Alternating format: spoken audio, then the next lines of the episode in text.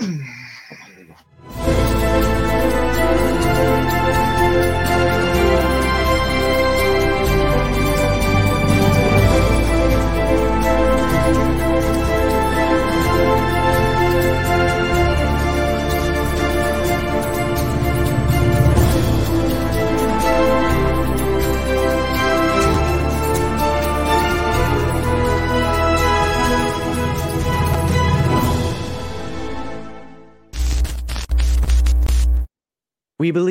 playing games should take place in fantastic worlds. The focus of the game should be on role playing and having a good time.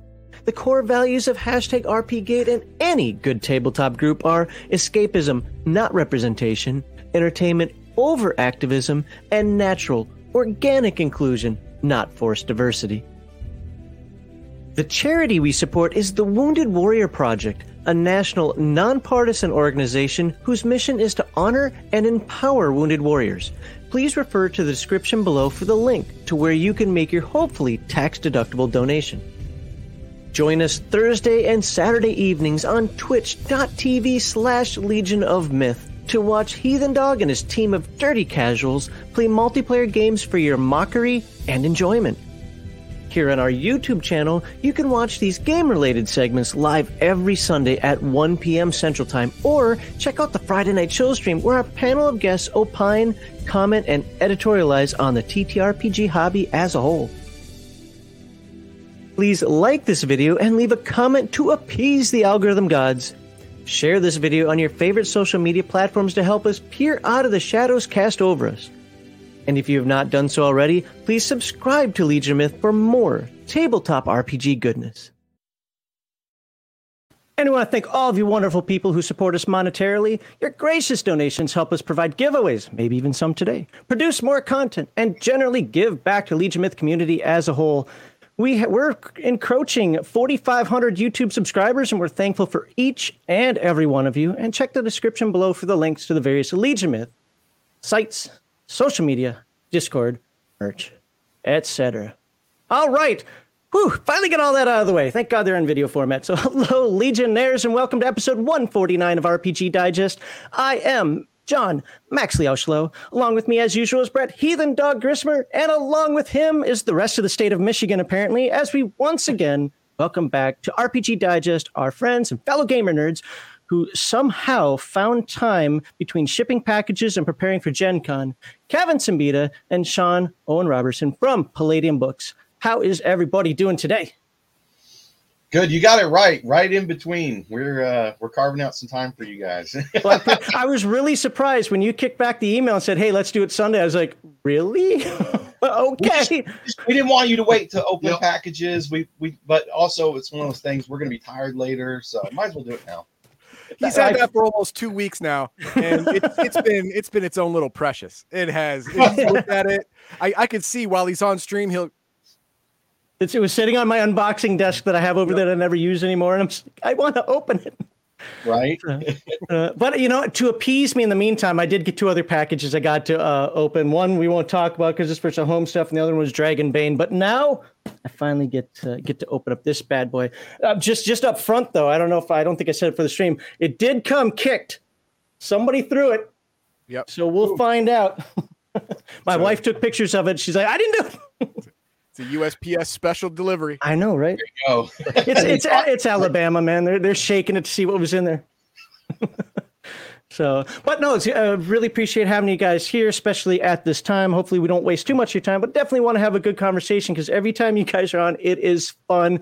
And I can tell you, uh, the last time you were on, we had uh, people with thoughts, thoughts for us saying it's good that you took it to them. Ah! and then thoughts like i hope they never show up on your show again. You were so rude to them. So it's it's great that you know we had both sides of that. And uh, the, the fact is like i keep telling everybody they're adults. We're adults. We're gamer nerds. We have fun. We we all have passion for it. Obviously they have passion for it because they run it. We have passion for it because we talk about it. This is how people are. So so I want to thank you guys very much. So uh, just before we get into you know heavy topics, uh, what have you guys been up to? I mean, obviously Titan Robotics, but uh, what have you been up to? How are things going for both of you? Good. It's, yeah. it's been super, like you said, it's been super hectic. We wanted to make sure we got everything out. We wanted to ship like a month ago, but we had uh, some printing issues. We had to wait, and that was very frustrating for us because Fine, we were sitting on half the product. You know, like you're you're saying, "Oh my gosh, I've been sitting on this box for two weeks." Try six weeks before you can Oh, yeah. ship. Yeah, well, that and then the the other shipping issue, the the Yeah. shipping issue with um, the, the fulfillment Yeah, yeah. partner who they, is that indicative and and i'm asking this question because uh, so i also i get a lot of free league stuff because you know we as far as like we like palladium for our more our lore centric our cr- i hate saying the word crunchy because that has a negative connotation but our crunchier more in-depth games but i like the free league stuff for the more rules light type games and they have nothing but horrible problems with shipping it's not the company free league matter of fact Oh. free league's great but Right. the shipping has been horrible shipping is just a nightmare in general, especially post pandemic, the, the worldwide logistics um, things that happened. Um, I mean, I hear that's one of the things I hear hear all the time behind the scenes when I was, you know, in the weekly um, Pinnacle meetings. You know, I, I, I don't have really time for those anymore. Um, but uh, I used to be in their meetings weekly for years, and and we I would just hear all this stuff, and and and they're very organized very prepare everything ahead of time type of people, and they're constantly getting curveballs. And sure enough, we're running into the same types of things. Now, I think that we've gotten a lot of things ironed out, Yeah. but we had a, um, the printer that we've been using, Kevin been using for 40 years, was bought by a competitor. And a big conglomerate, and we are not happy with them. Nope. So, So- I mean, in the end, everybody's getting really great quality products, but it, there were literal days we spent hand sorting through books to make sure that the ones that they hadn't uh, done a good job with printing got sent back. Well, then I, I wasn't going to bring this up, but since Stuff it like there, we do have one of our Discord members who got a book that was not cut properly. So the the good thing is, contact us. We ha- we should have plenty of um, copies to send any replacements that are necessary. It was really weird. It was really weird because the things that we ran into were very random, like stuff that Kevin nor I, but especially Kevin, has so much experience. He'd never seen it before, Mhm. and um, we tried to go through everything by hand. But if Yeah. someone we did actually did go through just about everything by hand, Yep. which was a lot of time. Um, Yeah, just we need to see photos. we- just send us a photo of the book of the book, and we'll, we'll be happy to Okay.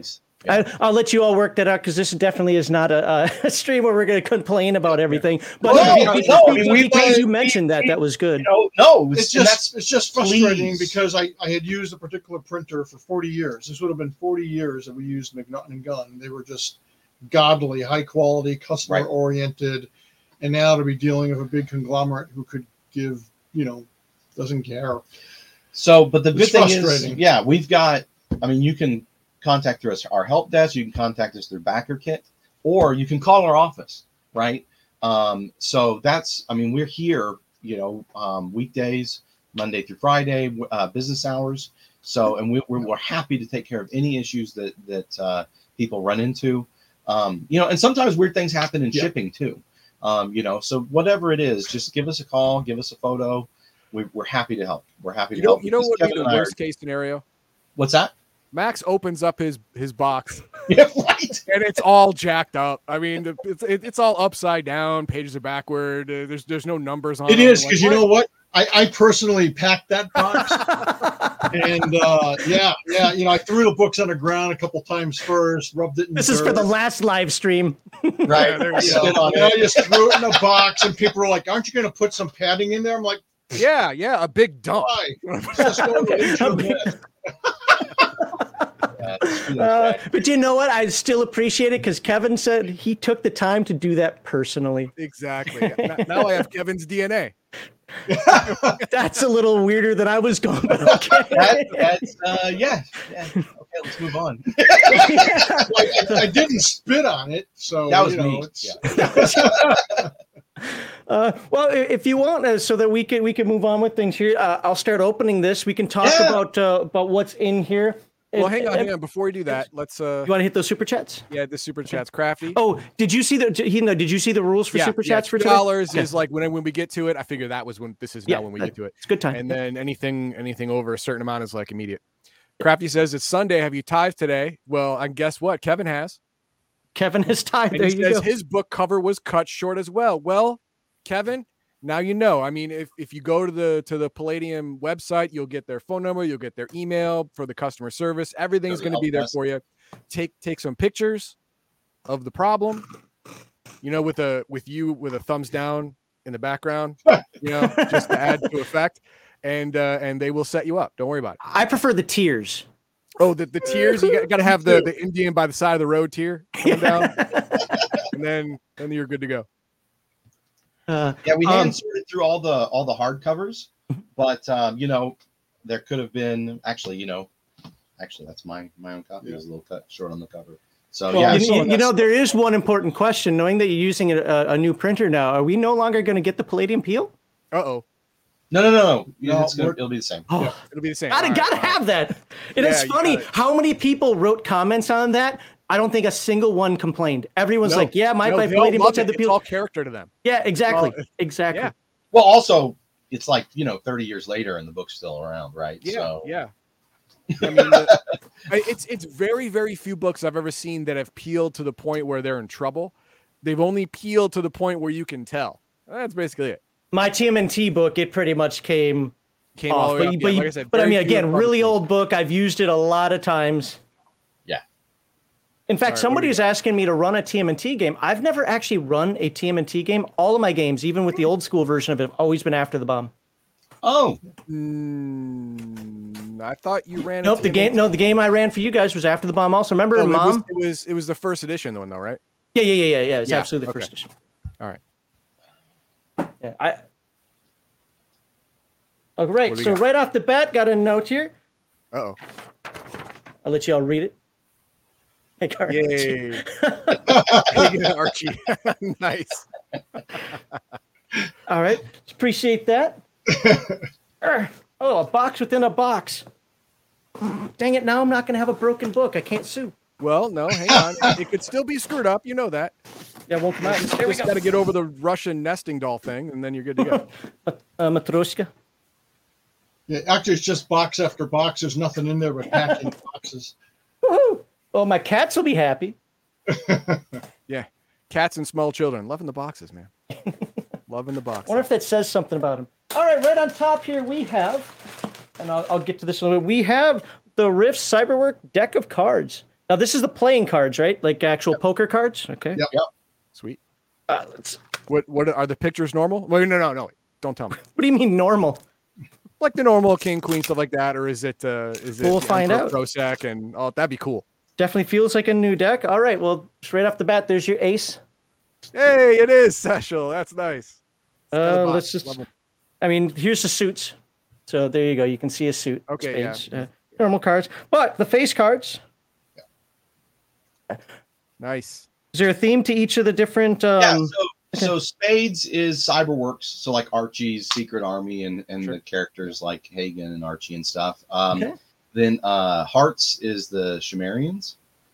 okay. Uh, The the. Clubs is the Mechanoids. Yep.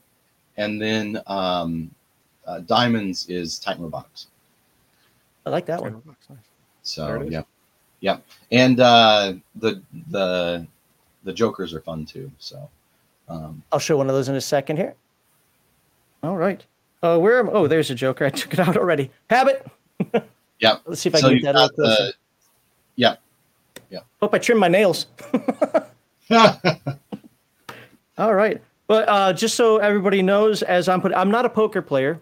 I actually don't get into card games. When I was a kid, I was forced to play cribbage like dang near every day of my life. So if you want to see me have epileptic fix, uh, No, tell that's me I have to play thing, cribbage. Yeah, Yeah, I, I was forced to play cribbage as well. Oh my god, dude, 15. Anyway, so uh, but these are definitely high quality cards. They're not cheap paper cards. They're that that plasticish card. There's the other Joker for you. Uh, and so Hagan and the Earthsaver one, and then the other one is the uh, um, the Republicans. Yeah. So you you will have no issue shuffling these at all. Uh, it definitely feels like a solid deck. they're and believe linen. me, they're linen, premium linen. These are really nice cards. linen So, is that what it's called? Okay. Nice and yeah, we're really happy with the the premium print quality. Um, so very very happy with. Well, these. this is going to sit next to my deck of Iraqis that I have from the Gulf War, because I think that's my only other deck of cards that I That's have. You have your you have your kill deck Yeah, what, what is it? What, remember when I went to Kuwait? Pretty Yeah. much everybody had. those Everybody things, got so- one, yeah. so- all right, and we have uh, the obligatory advertisements. You know, we can advertise off the website. All right, what is this? And then, by the way, this is something I do appreciate, and I know this might sound very simplistic, but uh, separating stuff Little plastic. Had, because I've actually had things stick together, and like those things shouldn't have stuck together. Well, whether they should have or shouldn't have, it's like 400% humidity down here. Everything sticks. Yeah. So Yeah, absolutely appreciate that. And what do we have here? Is this artwork? Is this Yep, that's the print set. That's the color print set. Yep. okay? So let's show everybody that it's in a what do you call these comic book? cellophane. Yep, Thank you. plastic. See, I don't bag. do comic books, so I don't know crap about.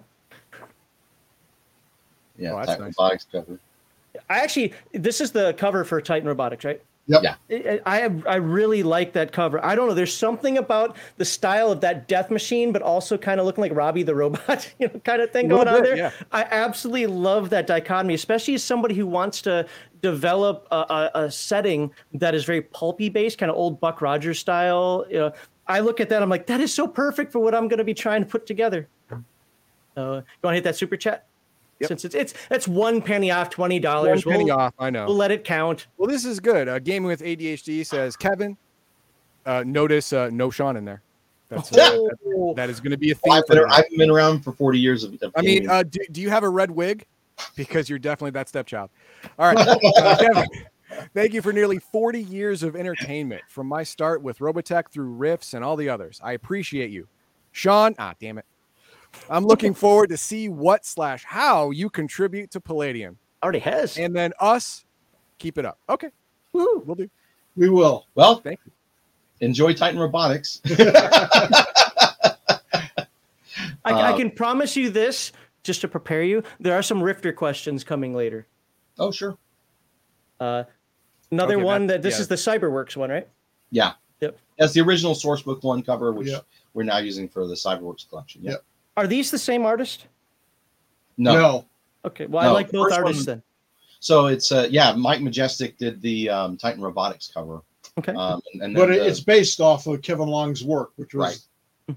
Kevin Long's who did the other designs and colors. Yeah. So no, I think Mike did a great job um, Yeah. homaging that style and Yeah. keeping it consistent. Okay, we're about to hit my Rifts ignorance here. This is a mechanoid, right? Yeah. All right, whew, going right. Don't have to ask That's Heathen also Dog. from the well, an homage, I guess, if you're if you're making having new uh new artists from the uh from the Mechanoids book. Okay, I definitely want to know more about this one. This is awesome. Yeah, that's Shemer- that's the co- Shemarrian Nation cover. Sumerian Nation. I've I've heard that twice down the last couple weeks. What is that? Uh, it's a source book about the Shemarrians. Yeah. So, yeah. so I our- mean, our- do, do our- you want to spoil it? I mean, Are you going to cover it, Heathen Dog? Yeah, that's true. Do we want to spoil it? Yeah. yeah. Do you want to spoil it? I mean, I mean, it, there- I don't it- think we should. I think we should be a no spoilers. Okay. Okay. All right. The all right. Shemarrians are a, a, a, a let's see, a race of um, Alien warrior. women. alien cyborg warrior women Yeah. that live Okay. on Yeah. the East We'll Coast. we'll, we'll go with that. Yeah. We'll go with that. Patrol the patrol the East Coast, and they're famously xenophobic. So that's a whole source book about them. Death by Snu Snu. Yep, exactly. And that's the new source book one revised cover, Nice. okay, revised and expanded. so when you when you say revised, uh, what has been revised about the source books?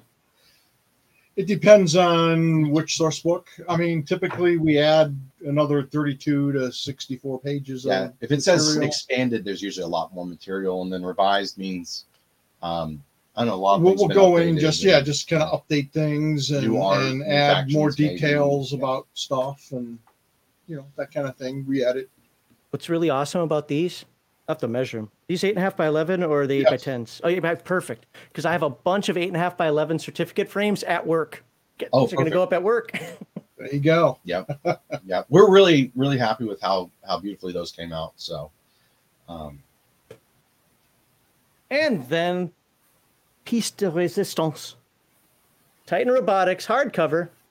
Look at that. foil The Mm. gold foil, cover, yeah. yeah. It's a giant Pokemon card. It's a giant. and inside we got right off the bat, you got your. Cover in sheets. Yep. All right, check to make sure the pages are cut correctly. Well, I, I didn't have a soft cover, so I'm good. Okay. And in here, it's kind of hard. Unlike, well, to be fair, that Castles and Crusades book had bad cutting on the inside, but no.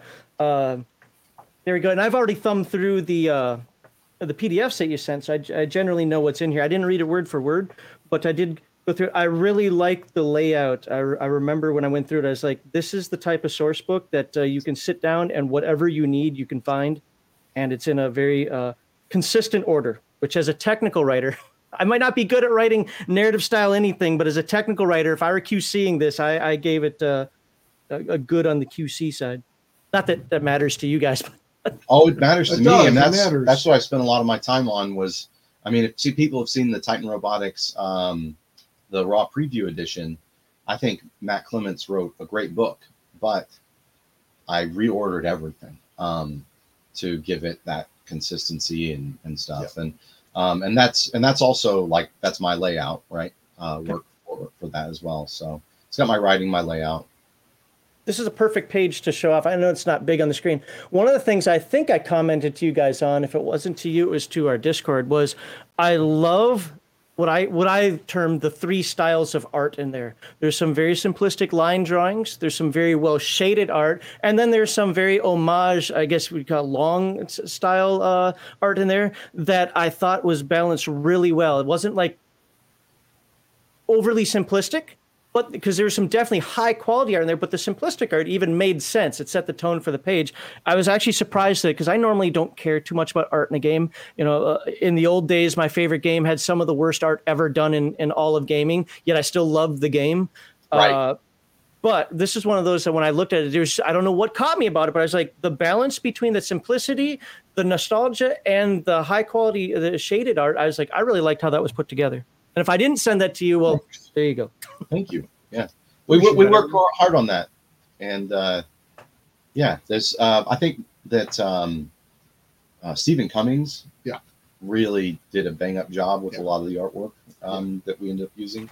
So, um, and and he, he was really able to. He and Mike Majestic are, have been really good at finding that balance, right, from between black and white, and then you know homaging what's come before, but doing something new and exciting. So, I mean, duh, he works for Marvel. You know, Mike does stuff Yeah. with with Hollywood. Wow. But uh, yeah, a lot of people may not realize. A lot of fans may not realize we've got some really talented Oh, yeah. guys that we're working with Yeah. for art. So we're super excited to be working with them. That's excellent. Uh, I did not expect this book to be this huge. I was like trying to find the bottom of it. This uh, Cyberworks collection. Now, what is the Cyberworks collection? So the Cyberworks collection is what is it? The biggest book that Palladium's ever printed. Um, It's up there. Yeah. Yeah. Yeah, I think it is. I think when we, we did the page Yeah. count, it was a little over anything we'd done yeah, before. it's 384 pages. So it's um it's the the source book one revised, source book two mechanoids, source book Shemarrian Nation, and it has Rifts aftermath, and there's an extra page um, in the Cyberworks section of um, stuff that I updated from a Rifter article by Mark Sumimoto um, for new Archie weapons. Um, so that there's some new Cyberworks weapons, and that's just a page. So we don't usually list it in the bullet points, but Yeah, um, I thought it was you know now Archie's bots don't just all have laser rifles. Um, no, they can have ion pistols and plasma weapons and particle beams. Um, but yeah, um, and then it's all remastered, so Yep. it's all relaid out um, with high res uh, Edited beautiful index scans, edited index. Um, yeah, Oh, that's so-. Yeah. So you've got Right. and yeah, and so and then each when when you're going through the book, each time you run into a new book, there's the cover, a black and Mhm. white cover, Yeah. as well as well as we retain the original dedication and credits, so that everybody's getting their due, you know, credit there. Is Um, there a but- reason you picked those three books specifically? Well, th- so we they're basically source book one um, is about the beginning of that Cyberworks and Archie and Hagan that story, and then source book two, the Mechanoids, continued with that, and then Shemarrian Nation is also related, and then we have the stuff from Rifts aftermath. What what we wanted was Kevin and I ran into when Titan Robotics comes out. You know, there's this legacy, but how does someone going to jump in and get caught up with the whole 30 years of storytelling. Um, or what if you know a lot of our fans they've lost their collections over the years. You know, a girlfriend threw it out, they sold it. I've whatever, heard right? that more than I care to admit. We hear it all the time. Especially so the girl thing. It's amazing. oh my god! I've somebody, right? heard, I've or heard got, so many stories. Even even a even a friend had this problem. my cousin Uh, had it's to happen. His, it's uh, stuff role playing books, comic books, and trading cards. Girls will get mad and just take them, burn them, shred them, whatever. Wow. And then you know they they they wonder why they get beat the fuck. Nope. Nope. Stop it. No. So, So I just want to point out that two things. One, despite your your box having been drop kicked, Everything's good. your books are damaged. everything's really good shape. You're Yep. very welcome. Well, I, I, We I'm glad the personal touch was in there. Even when- even though I did find the spittle on page, what was no, I'm just kidding. But, uh, no, I, no, uh, these are And, and that's the- the gold the gold collector's edition. This is what the uh the mass market edition will look like. and this is one of those things where I I, I struggle with because it's for me it's fun to say I have this, and this is a really good cover. Like I, I like this style beautiful? of cover, but when I put it in my collection. Anytime I have the special edition, it, it always stands out. like like I have all the stuff, and then that's the one that stands out. Or two stand out. Like I don't know. I just have this really OCD mind. That's why it's like that. You know, I know. than the other means. I just have to buy another one. Oh no. well, to, to be fair, like uh, this is going to help me a lot. Just paging through it and you explaining what's in here and me paging through this. Uh, I mean, I'm going to have to do a lot of conversion, but I'm not a Rifts guy. I'm an after the bomb guy. But I'm going to use a ton of this for my after the bomb idea. Oh, So uh, yeah, yeah. I, I think you know you you can do that for sure. Um, and uh, it, it is a it is a beautiful book. It's but it's really Yes. good if you want to flip through. It's all right there in one spot. Um, for people, we've had a lot of fans. So some fans will be like, "Why are you reprinting this?" And other fans are like, "Thank you so much. This is the favorite thing you've ever done." And so I you think know, most of our fans are in that second camp. yeah. So I mean, that's the, that's the, that's why we do it because so many people ask for it and enjoy it. Um, so we're really glad. And then I also want to point out because obviously a number of people are think so this this is not shortcut. This is the way the the stinking printer cuts their books. Right. Some printers do that where you have a little bit of the white page. It doesn't go to the edge. Yeah, it's like a, Right. a- there's like an eighth of an inch or so. Yep. Uh, That's 16th maybe. so weird. Because it is like this is our other printer that we're moving to, and they cut their books normal. So you Okay, don't yeah. have that that white edge. Yeah, it's It's just some of it is just it's it's a it's a like like we said it's it's industry standard but it's a something different than what people Yeah. might have seen with previous and it's different than yeah. But i mean if you have if if it is more than just you know if, you- if you think If that it's not it just like- that, if you think it's damaged, send us some like- photos. yeah. We'll Okay. take care of you. I think it is just that, to be honest with you, from the picture that I saw. That's they just may not unfortunate. Yeah, uh, I'll tell you right now. If uh, I don't want that printing standard, I might Well, have that- a couple of books behind me like that, and if that's becoming normalized, I'll fi- I'll, I'll get a PDF and print it out elsewhere myself. I know that might seem like a little issue, but that's not a little issue to me. no for us the same we agree we didn't ask for that we didn't expect that That's how they do we put in the order then they got bought right and then it was everything changed so that again that's kind of the stuff that we're dealing with Yep. um that yes that's why and they and they're not i mean i don't want to spend half this time No. bashing Right. that printer but the point is we're we're going to different printer now And that's why like this is this is our new book and it's it's perfect. Yeah what You people know, are used to what we're used to the, our prefer our preferred way of cutting that right so Well, I, th- I think uh, again, the people who like Palladium books, uh, the people who are like, I'm slowly. I didn't realize I was doing this, but I've slowly got a couple people interested in Palladium books. I somehow sold some Beyond the Supernatural for you. uh, but uh, but when they look at stuff like they, they like to know that you know, how do I say this?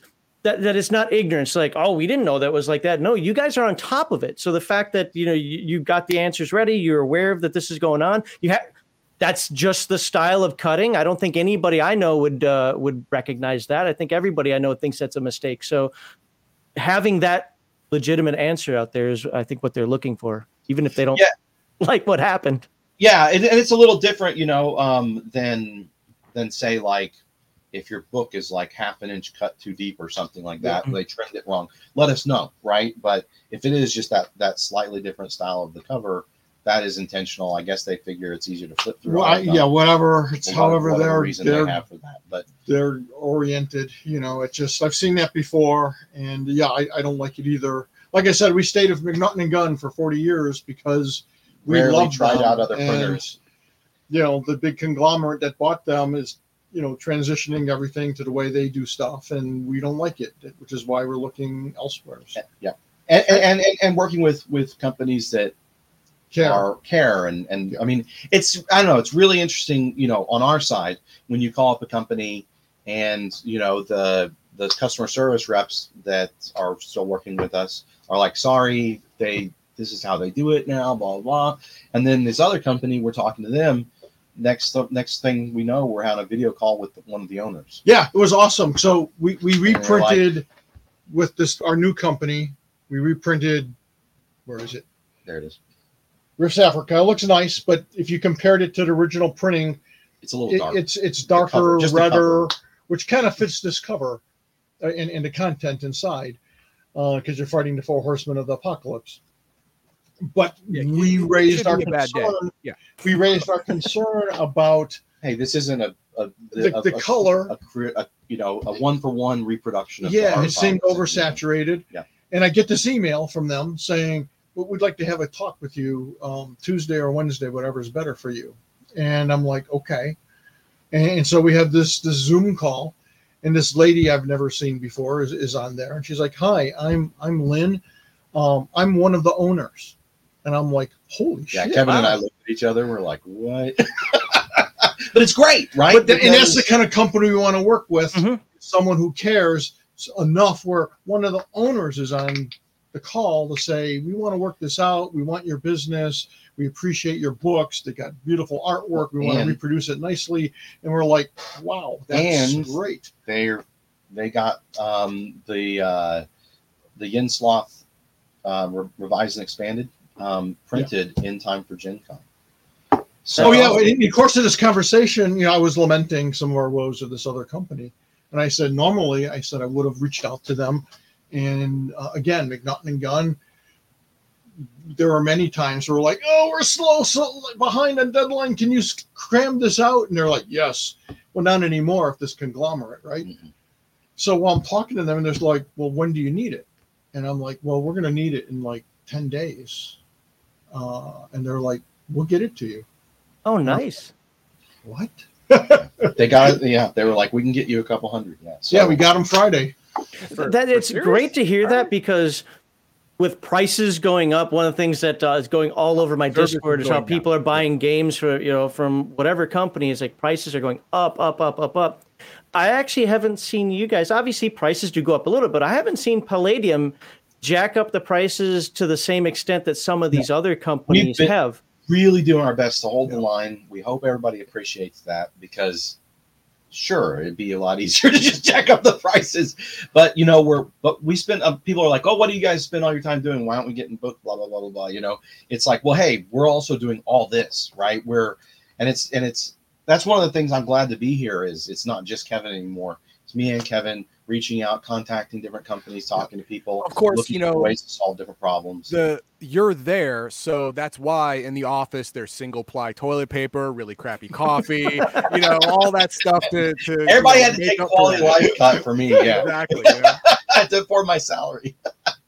Well, as somebody who still works for the government, I resemble that remark. yeah, he's he's a he's a big fan of the single ply. Oh no. Oh, hold on. You can't see it on the screen, unfortunately, but on Rumble we just got a fifty dollar uh, chat. I think this is a good time. So, thanks, Oh. Kevin and crew, for the amazing years of gaming. I took serious advantage of the uh, Christmas in July big time. But you need more CS shirts. uh, we will be we'll be opening my Kickstarter later today. Oh, that's right, because uh, Flady is. Uh, is are you wait? Are you creating something? I didn't know that. We'll be Best opening my or are you guys kid- doing Kickstarter? I'm confused. Oh, it's But, got uh, me but. Flady, if, if you I I didn't know what it is, you should post it on my Discord, Flady, or your your Discord, and you know I can I can shout out for you on, on streams. But for fifty dollars he gets a shout out. You guys get a shout out. And yeah, um, we've we've been told that recently. Uh, like uh, you you cost me so much money. I'm like, oh, uh, what what are you buying? Free League stuff? Because I'm covering that. No, Palladium, man. I'm like, oh, sorry, my bad. so that that's good. And I'm and I'm glad that uh, I'm glad that's happening because you know we have you on not just to like help our channel out. No, we have you because we love Palladium books, and if more people are buying it, that makes us happier. So now, wait, wait. Knowing that, knowing that is true, we love Palladium books. Knowing that is true. Oh, we got something here. When will we see an Africa revised and expanded? Okay, stop. No, no, don't answer yet. don't answer yet. What I want to know is when you're going to turn Africa into an actual book. Hang on. See, uh, Africa has has the problem, and uh, Spirit West has has this problem as well, but more so. But I understand it more. It is every other world book has a, a, rich, rich enough backstory and set up a whole bunch of adventure hooks after the main storyline. Like the main storyline in Africa is undoubtedly the Horsemen, right? That that's it. And then the secondary storyline is that is that Butthead in Egypt yeah, the, the, uh, butthead dragon in Egypt, Rama Rama eats yeah, Rama yeah. But uh, so, but after that, how much you want to Europe? How much you want to Go away now. You know, that's it. And, and there are there's a Splugorth there's a, there are Splugorth trade hubs that are listed in that book as well. So you could all. But, but you're right. There's, there's yeah. not there's not a ton of. Uh, we had originally planned on doing more at some point sooner than we have, have actually done. Okay. Um, yeah. So you know, there, was, there, were thoughts on it. There were thoughts on it. There were there were back burner plans, but they never got to the forefront. Yeah. Yeah, okay. and it's that's why it's not on even like it was never even announced even yeah. right. you know for Kevin back in the day, right? Yeah. when um but yeah, no, I mean we we maybe in the future you're right. Point. It's not as world booky as some other books. Oh no, it's no. It, well, it's it's yeah. it's got better world book feel than Spirit West. Even though I still believe Spirit West is a better book than Africa, it does it, it shouldn't say world book on it because it literally has no overall storyline like every oh that, yeah that's the one that oh. should, should have been combined with new yeah, west com- combined yeah. with uh with new west it's and sort of like, like a, I, said, I understand it says in the in the foreword hey this was supposed to be in new west but it grew and right. blossomed out of control, and we couldn't fit it in that book unless we wanted it, a 400. It's sort of a book. New West source yeah. book, but exactly. I mean, but it says World Book on it, and I'm like, well, no, it's not. But I'll, no, I'll also push not. back a little personally because when I was doing um, all the cartography for the second edition um, Rifts for Savage Worlds map, um, there's it does list a lot of locations and a lot of unique cultures um, that you know the various Native American tribes and groups have. Um, right it's just it doesn't dive as deep, right? And if you really want a campaign that dives into that, I would check out Terror on the Dark Frontier um, by Savage Worlds. By Savage, well, well, by Pinnacle for Savage by Savage Pinnacle Worlds. for Savage Worlds, um, for Savage Rifts. But it's the first Rifts campaign box set, and um, yeah, it's really, really good in my opinion. I mean, I don't put, I wouldn't put out anything that I think isn't good. Um, but uh, Kevin enjoyed reading it. I I thought the writing was great. Um, I helped organize it and I wrote some portions of it. Um, but uh, yeah, if you want more of like a campaign that and you get to like delve in and actually experience a culture, that's that's that one's more focused if you want that experience. Okay. Okay. Could it also be that you know every world book to some degree i mean they're not supposed to be copies of each other in in so much as like they'll have five chapters there's a there's a, a 10 page background 30 occs 500 pieces of equipment and then, all, and then right. two adventures they they're they're more flexible than that and and to be that that's my take anyway and and to be fair there are some, and I agree. Uh, again, as a not a Rifts person, but definitely learning more and more as Heathendog goes through it. People post on our Discord and so forth. Um, I'm learning more and more about uh, why people complain about certain things. But then again, when I sit back and think about it, it's like, are those complaints legit?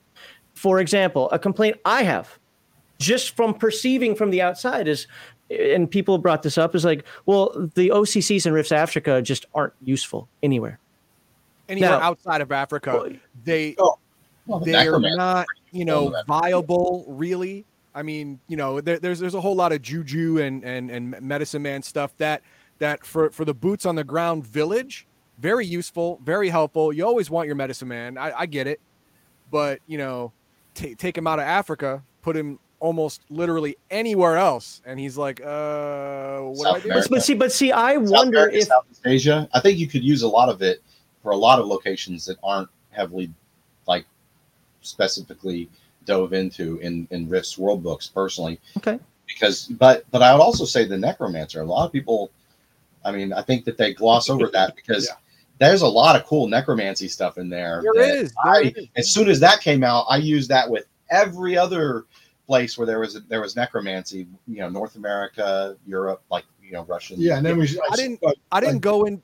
I read the necromancer and you Oh, can cool. have a good guy necromancer that's always viable in, in any game you can do it but that's a change from what you said on the on the, on the last stream. But Well, there's No. also the mind bleeder is in Africa, isn't it? not that i recall The mind bleeder's Africa. But what will you guys think about that? I just just to finish up my point. My point was that I don't think that they necessarily have to be. And I know that Kevin, you were on here before saying that all these, you know, you can take stuff from here and put it over there and so forth. And we're kind of in the opposite camp where it's like, no, we think you should compartmentalize it more. But I think that the books themselves lend to that just in how the books are written. If you want No, to write an. Africa No, you're right. campaign and have an Africa theme in this world, then use the Africa stuff. If you want to move it around, you can. But if you're just comparing your plus ones and plus twos to the plus ones and plus twos over here, you know, are you playing the game or are you playing the world, so to speak? No, right. I'm- well, I'm- Oh, go I'm, ahead. I'm speaking more about the the uh, general OCC fit, not Mm-hmm. not just its powers and abilities, but the the OCC's uh, outlook. Will that work in other areas of the world?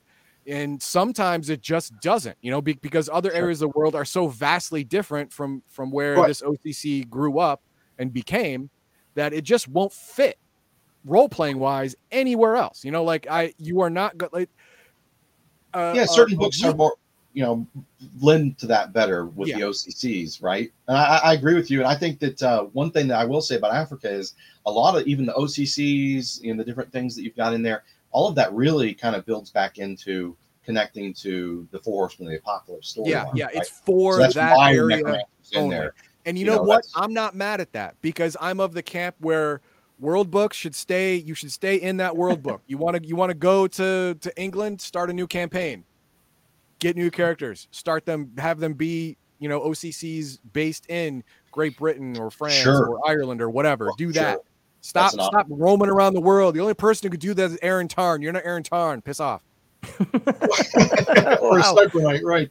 Well, I mean, the thing is too, you know, if you take some of those, uh, especially low tech characters, more mystically oriented characters, um, into a, a high tech setting, yeah, you're going to have to really focus on your role playing and be really creative and inventive, and that's sort of like the real world. I mean, if you grab someone who had only been raised in a jungle and threw them in New York City, they're going to be pretty uh, pretty lost. You must have some amazing groups. And I, and I say this because, to be fair, I've had some amazing groups as well. But what I'm running across in more modern times is people only compare the numbers. Nobody wants to play a disadvantaged character. Uh, one of the terms we use here is we like to say a character needs to be viable. It doesn't have to be the top, it doesn't have to be the epitome. It just has to be viable. And man, the. I, I, on my Discord, even people talk about Rifts. Oh, well, Rifts has got this problem because this this OCC sucks when you compare it to this other one. It's like, and I sit there and I struggle with that because I get what you're saying, but if your game master is just running a campaign that's all about the plus ones and plus twos, I don't know. I don't, Yeah, well, I mean, it's it's also is it a totally combat focused campaign? Yep.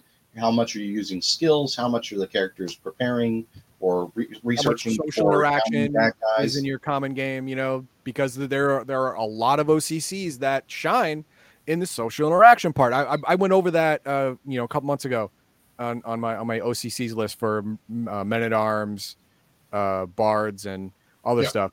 You know, so And then a like, scout. Yeah, yeah, yeah, and uh, you know, you you have to if if you allow an OCC in your campaign, you have to allow them to shine. You have to Yeah. allow them to do their job and and do it well and feel good about it because they're supposed to be good at what they do. If you don't let them do what they do, well, I could just shoot him with my boom gun. Well, Yeah, and, well, like you know, I- one of one of the things I did when I was younger, right, and just you know, in high school and all that jazz, we're gaming Rifts, and one of the things I realized because I had a buddy that really liked to play those lower powered characters, and he but he really got into the role play. Yep. So I tried to make sure that everybody got a chance to do some skill checks or some role play. That there was something for each player in my game, in every session, every episode, every story, right? And if you treat it that way, as opposed to this is a combat simulator, right?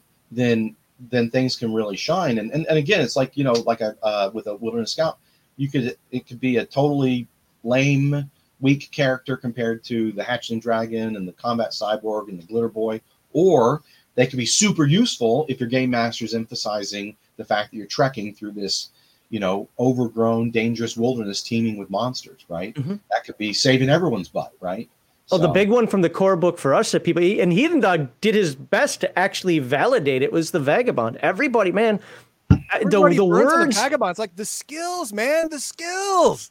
It's amazing. You can cover everyone's weak spot. Everybody. Yeah, Yes. yeah. You, you handle fighting. You're a mage. You you handle magic. You're a sonic. You handle you handle that. I'll. But if you remember, literally Heathen if you remember else. what happened though, is on our Discord, people kept saying, "Yeah, but this OCC is better than that one in that situation. this OCC yeah. is better. Well, this dude, OCC can do all that and more." Blah blah blah. Yeah, yeah, yeah. There, there's there. I'm, I was talking the main book. The main book, the the vagabond is the skill king. Is the skill king. I mean, Well, if, if, especially if you're in a city, but even if you're not, you can take skills that aren't. I mean, uh, in in in my game, if you don't have the skill cooking, you can make yourself sick. You Right. don't know how. No one taught you how to cook. Chicken's pink in the middle. That's fine. you know, it's great. Whatever. You know, like oh, the, how how I, long? li- does I like it. work? I like it rare. Yeah. I like Like that chicken chicken rare. rare. What's wrong with that? But if you have the cooking skill, I don't make you roll to see if you're going to get sick. It's going to be edible. If you want to roll to see if it's good, you got to succeed. But even if you fail, you're still not going to get sick. It, it's going to taste like crap. It's going to be burned to shit or whatever. But it's still, Right. you're going to eat it, right? I Still agree. You know, so Well- skills, skills, if they're used like that, especially if you have a wilderness scout, it's completely cool to cut down on the random encounters a little bit because your wilderness scout will know that okay there's a lot of tracks going here i'm going to circle around it'll it'll take an extra 10 minutes but we're not going to get jumped by whatever the made these tracks because i don't need that nonsense you know Yep. so just natural stuff like that where you know just having the skill or having the occ ability or that even that occ around is going to benefit you in the background it's going to streamline your gameplay because of the uh, stuff that they were born and trained to do and they just do it naturally so they Well, you win more that's when. I designed when I designed the game system and my worlds, um, you know, I my background, as you guys know, as everyone knows, I would think by this time, you know, I, I started off with the Detroit Gaming Center, so I saw all these different styles of play, and so I consciously designed characters. Like Sean said, he had a guy who liked all these, you know, lower level thinker type characters. I had people like that too and every game master, every player has a different style of play. So I try to design my games to accommodate all kinds of, you know, tastes and choices. Um, but yeah, and then it depending on how diverse your your game is, the game master may have to think a little bit more and try to make sure that that guy is engaged or has his opportunities to do this or that.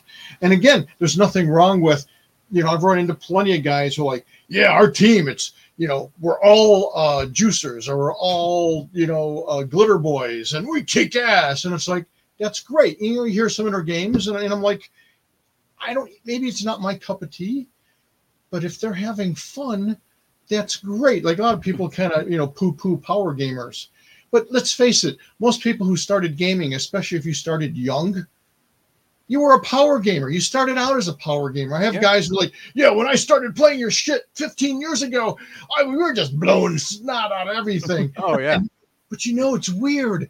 Now that I'm like 35, I like these games that have intrigue and this and that and all this other stuff. And it's like, we got that too it's, it's, it's you know, you, you kind of grew and matured and, Yeah. you know, but I don't care if you're 92 and you still like to blow shit up as a glitter boy.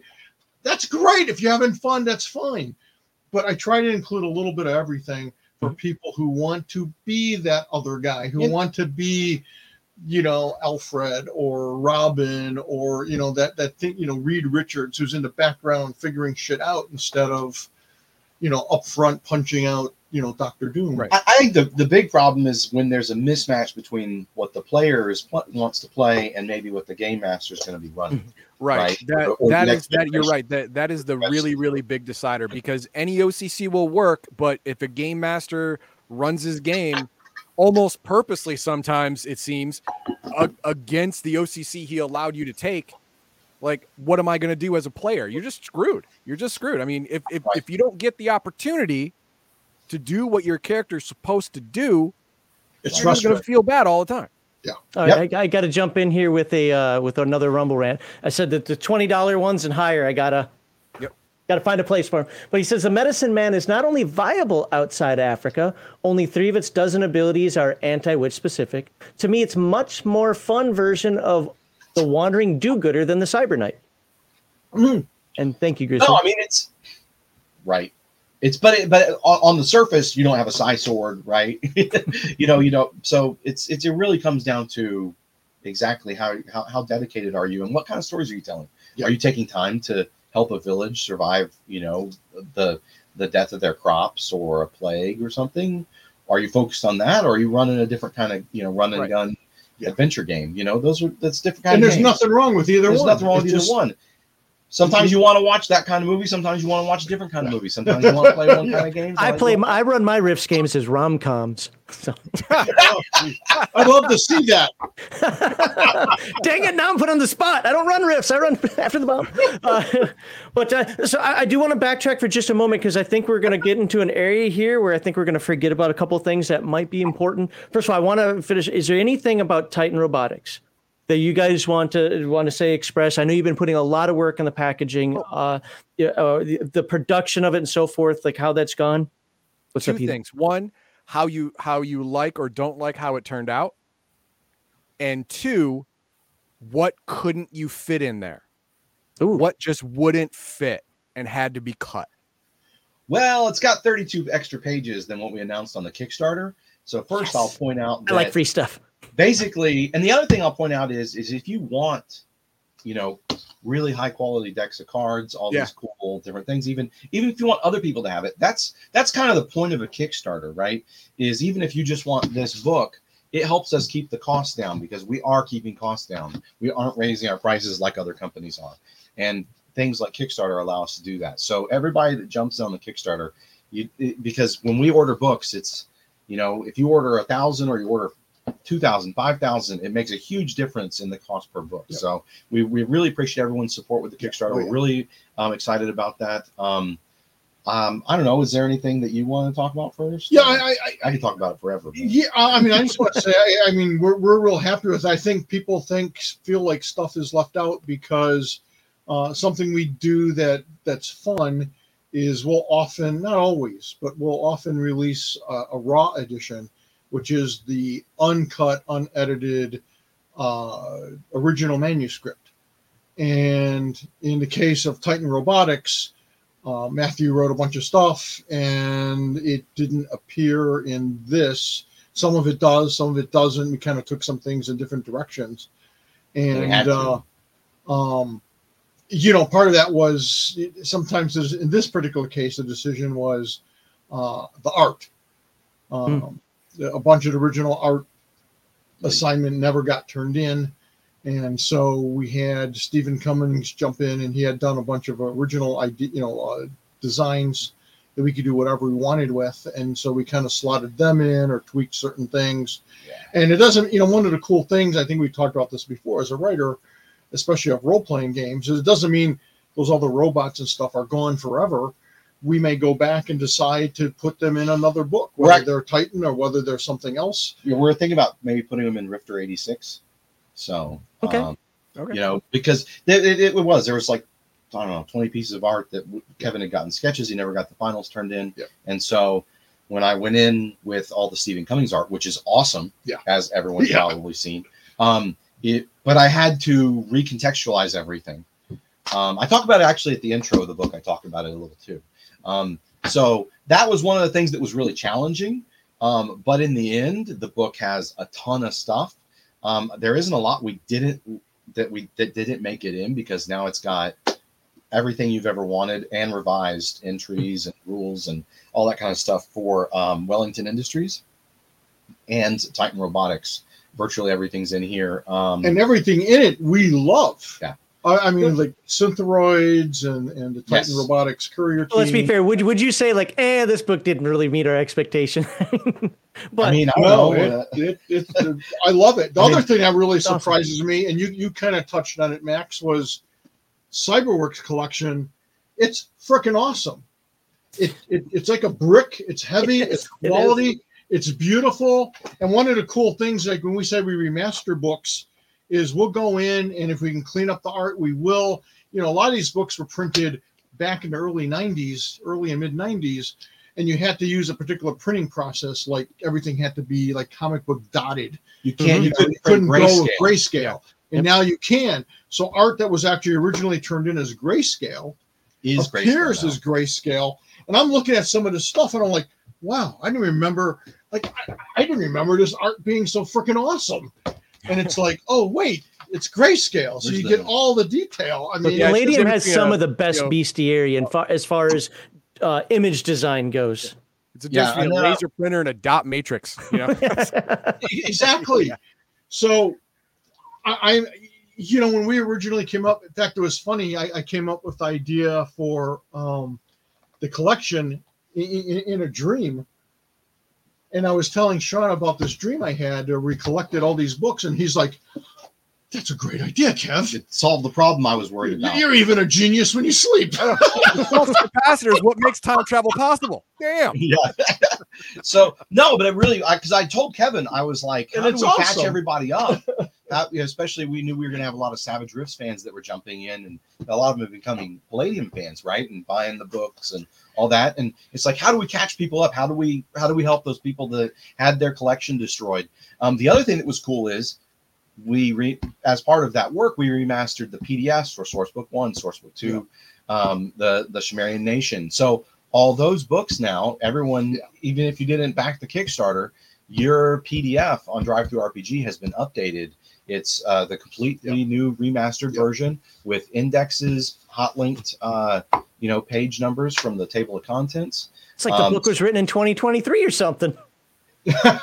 and so so but but we feel like that brought a lot of that's just a lot we're trying to get as much value as we can in there and Mhm. do that with some of the really popular books um, because you know we're a small company we're a small team a, a- you know a few delays here a few delays there can really like affect us um, but uh but yeah and i personally I, i'm really i'm i'm really proud to have worked on titan robotics. Matt clements did a great job. Um, and uh, i'm glad that people have a hard time telling who wrote you know which sections of the book and stuff like that or what i added. Um, but uh, i had a lot of fun with it. And it was great to to, to work and on part of that legacy and uh, you know spitball with kevin on all this stuff. Um, i designed the card deck.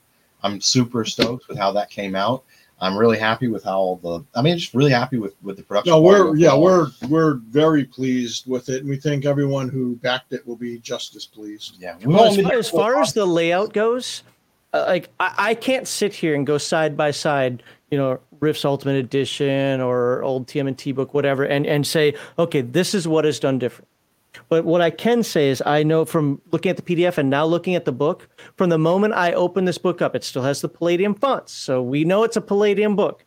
But there is something much cleaner about it. And again, as somebody who's QC'd this stuff, eh, you know, years ago in the past, my eye instantly caught the fact that wait, this is a very, very clean book. I don't feel like it's cumbersome at all. I haven't tried to look anything up yet, but but it, the the layout of it. Well, yeah, it hasn't. It, I did see it has an index, but but but the but the layout of it is is very very clean. And if this is what Palladium's doing going forward, uh, like the sky's the limit. Uh, you know, for people I- like I- me who I- care I about did that the stuff. same with with the new um Yinsloth Jungles revised and expanded. And by the way, we're we're breaking this into two books now because we added so you know Kevin and and um, John Klinkle added so much material. But Um, I'm a real big fan because I did the layout for these. Um, I'm a real big fan of two page spreads where possible because it's so much easier to reference everything on the page at once. Mhm. Um, if not, I like to try and break things so that it, it ends at a column. Yeah. Um, Kevin has done some stuff that he really likes putting in these little bars or lines to kind of break things up visually. And um, I'm a real big fan of that. When I it was funny when I when I re when I did the remastered version of all the stuff. Um, Wayne did Sourcebook One revised, but I did the work on um, Sourcebook Two, um, the um, Shemarrian nations, and then um, I basically put together the Cyborgs collection, you know, from those files, and uh, it was fun because I, I I felt like I was like reach like you know if you're tracing uh, when you're drawing you trace someone's artwork. I Mhm. felt like I was doing that with Kevin's layouts because he hand pasted Oh yeah, all all, those the old, old, books. all yeah. the old, um, all the old paste ups. So um, it was kind of cool because I'm recreating that in digital format, and I felt like I got to learn a lot. And, and he gave me some real great feedback um, after I did Titan the Titan Robotics layout. So yeah, we're trying to make sure that things are really clean, um, that it flows really well, that the information is presented really clearly. But we don't Clean, want but we still want palladium. So that's the best Right. balance right there. we're- that's what we're, that's exactly what we're aiming for. Well, and, and there's little things without getting too technical that that kind of open it up and make it feel a little more airy, where, where it's easier to read. Yeah, like Um, space between certain types of line or paragraph breaks and there's a lot of little things that that i feel like we really Yep. really tightened down the screws on a lot of this stuff um, Uh, Well, I noticed. And again, I was I used to be paid to notice. So, uh, Crafty for twenty dollars says the best idea you Kevin came up with is the Dog Boy Squad. Is that the best idea? Kevin's probably like, you know, I've come up with a lot of good ideas. That's the best one. But uh, that piece of art inspired my Dirty Dozen Dog Boy group for years. Rifts will always be fond memories for the goodest of dog boys doing bad things. Well, thank you for the twenty dollars, Crafty. that's And awesome by the Yep. way, I'm that wearing now that opened shirt. up a giveaway. Yeah. Where am I? There you go. Yep. They- That's they- what Artie's talking about. Yep. it's and and to be fair, he's not lying. He talks about it all the time on our Discord. So yeah, yeah, uh, I know, I know, I know him and his dog boys. But just so everybody knows, at the end of the live stream, we will have one giveaway, uh, two twenty-five dollar gift cards. Now that uh, we have uh, passed hundred dollars, so thank you very much to everybody who's uh, super chatting. Well, let's let's go ahead and look at the other chats. You want you want to Like, hear? uh, Okay. The dollar. Okay. Just a Thank dollar. you. Just a dollar. Hey, you know what? I'll take a dollar. I comes used to do anything for a dollar. Does Palladium have a chance to gain media cover? Media coverage. Okay, uh advertising budget. He could be talking about some kind of advertising budget. yeah, I don't know what that means. I don't want him to waste his two dollars. Well, yeah, but we, we can ask. I mean, uh Well, we what want kind to do of more. We want advertising budget does Palladium have, if any? A shitty one right now. Uh, All right. that's you know as is standard in the industry now that's one of the big reasons that we moved to kickstarter that, that is a, a way to get Yeah, the you're right. You're out. right. That that is that is free media coverage. Yeah, you're right. and we want to do more. We want to do more in social media. Again, we don't want to just jump out and do something half-ass. Um, you know, we're talking to people. In fact, we got a guy lined up that we'd love to bring on board. Um, can't afford him yet, but you know, he wants to come on board. We want him to come on board. It'll happen in within the next year or two. Yeah. Um, the other thing is we're doing a lot of little things. Yep. You got to walk before you can run. Sometimes you got to crawl before you can walk.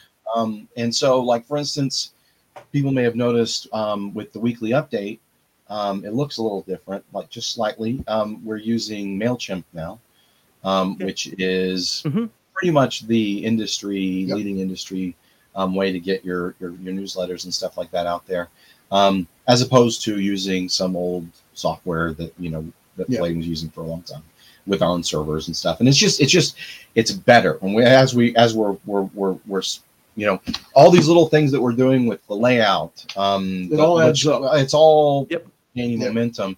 You know, going to Kickstarter, doing all these things. That's it's all building towards that. But yeah, that's why we're also doing things like um, you may notice that we are posting the links to the weekly update on Facebook and Instagram. You know, we're we're trying to just change. There's a lot of little things we can change that really have a big, uh, you know, a, a lot of impact for a little bit of effort. And we're, we're I've been trying do to interrupt Heathen Dog's riff segments by uh, sh- uh, shouting out the weekly update as well in some of our videos. like he'll be in the middle doing something. Like, oh, by the way, the weekly update from Palladium is. It's like, and we appreciate it because Oh, we very really put a lot of yeah. effort into the weekly Yeah. update. It's, I mean, it's. Yeah, I can't read. It's way too long for me to go through all of it, but I like the fact that you the, the core ideas are on top, and we'll coolly discuss what's going on the Yeah, it's the Christmas in July and the closing thoughts at the end. Yeah. And then we have uh, Patriotic Gestalt with just ten dollars. He does that quite, but that's a thank you. But uh, Patriotic Gestalt has been uh, donating to us for quite a while, so thank you very much, Patriotic Gestalt. Really do appreciate that. And then we have GM Noob again, uh, talking about his stepdaughter. Stepdaughter watched my Rifts group for months. Her very first game will be after the bomb. Palladium has a young generation in the works. Yeah. Nice. Glad to hear it. So, um, And that wait, there's there's there's one more. Oh wow, there's more. Okay, There's one more. I've been really this- bad. I've only been looking at the big funny. ones. This one's just funny. 3d4 or 2d6. Two D six. I don't want to step on the D four when I actually drop it. Okay. Ah! It depends. There it, it it doesn't say in what context would you choose. So would you like better 3d4 or 2d6 and then say why? I like 2d6 because I feel like, you know, the bigger numbers. I like the way the dice roll. Okay. So Sean? I, I, I, I like 2d6. Um, I don't 2d4 or, or uh, the 1d4 or 2d4. I just, I don't know. They kind of just clunk. For I get it. I get it. Sean? Well, I mean, if you're playing Savage Rifts, 3d4, uh, you have a better chance of having one of your damage dice explode.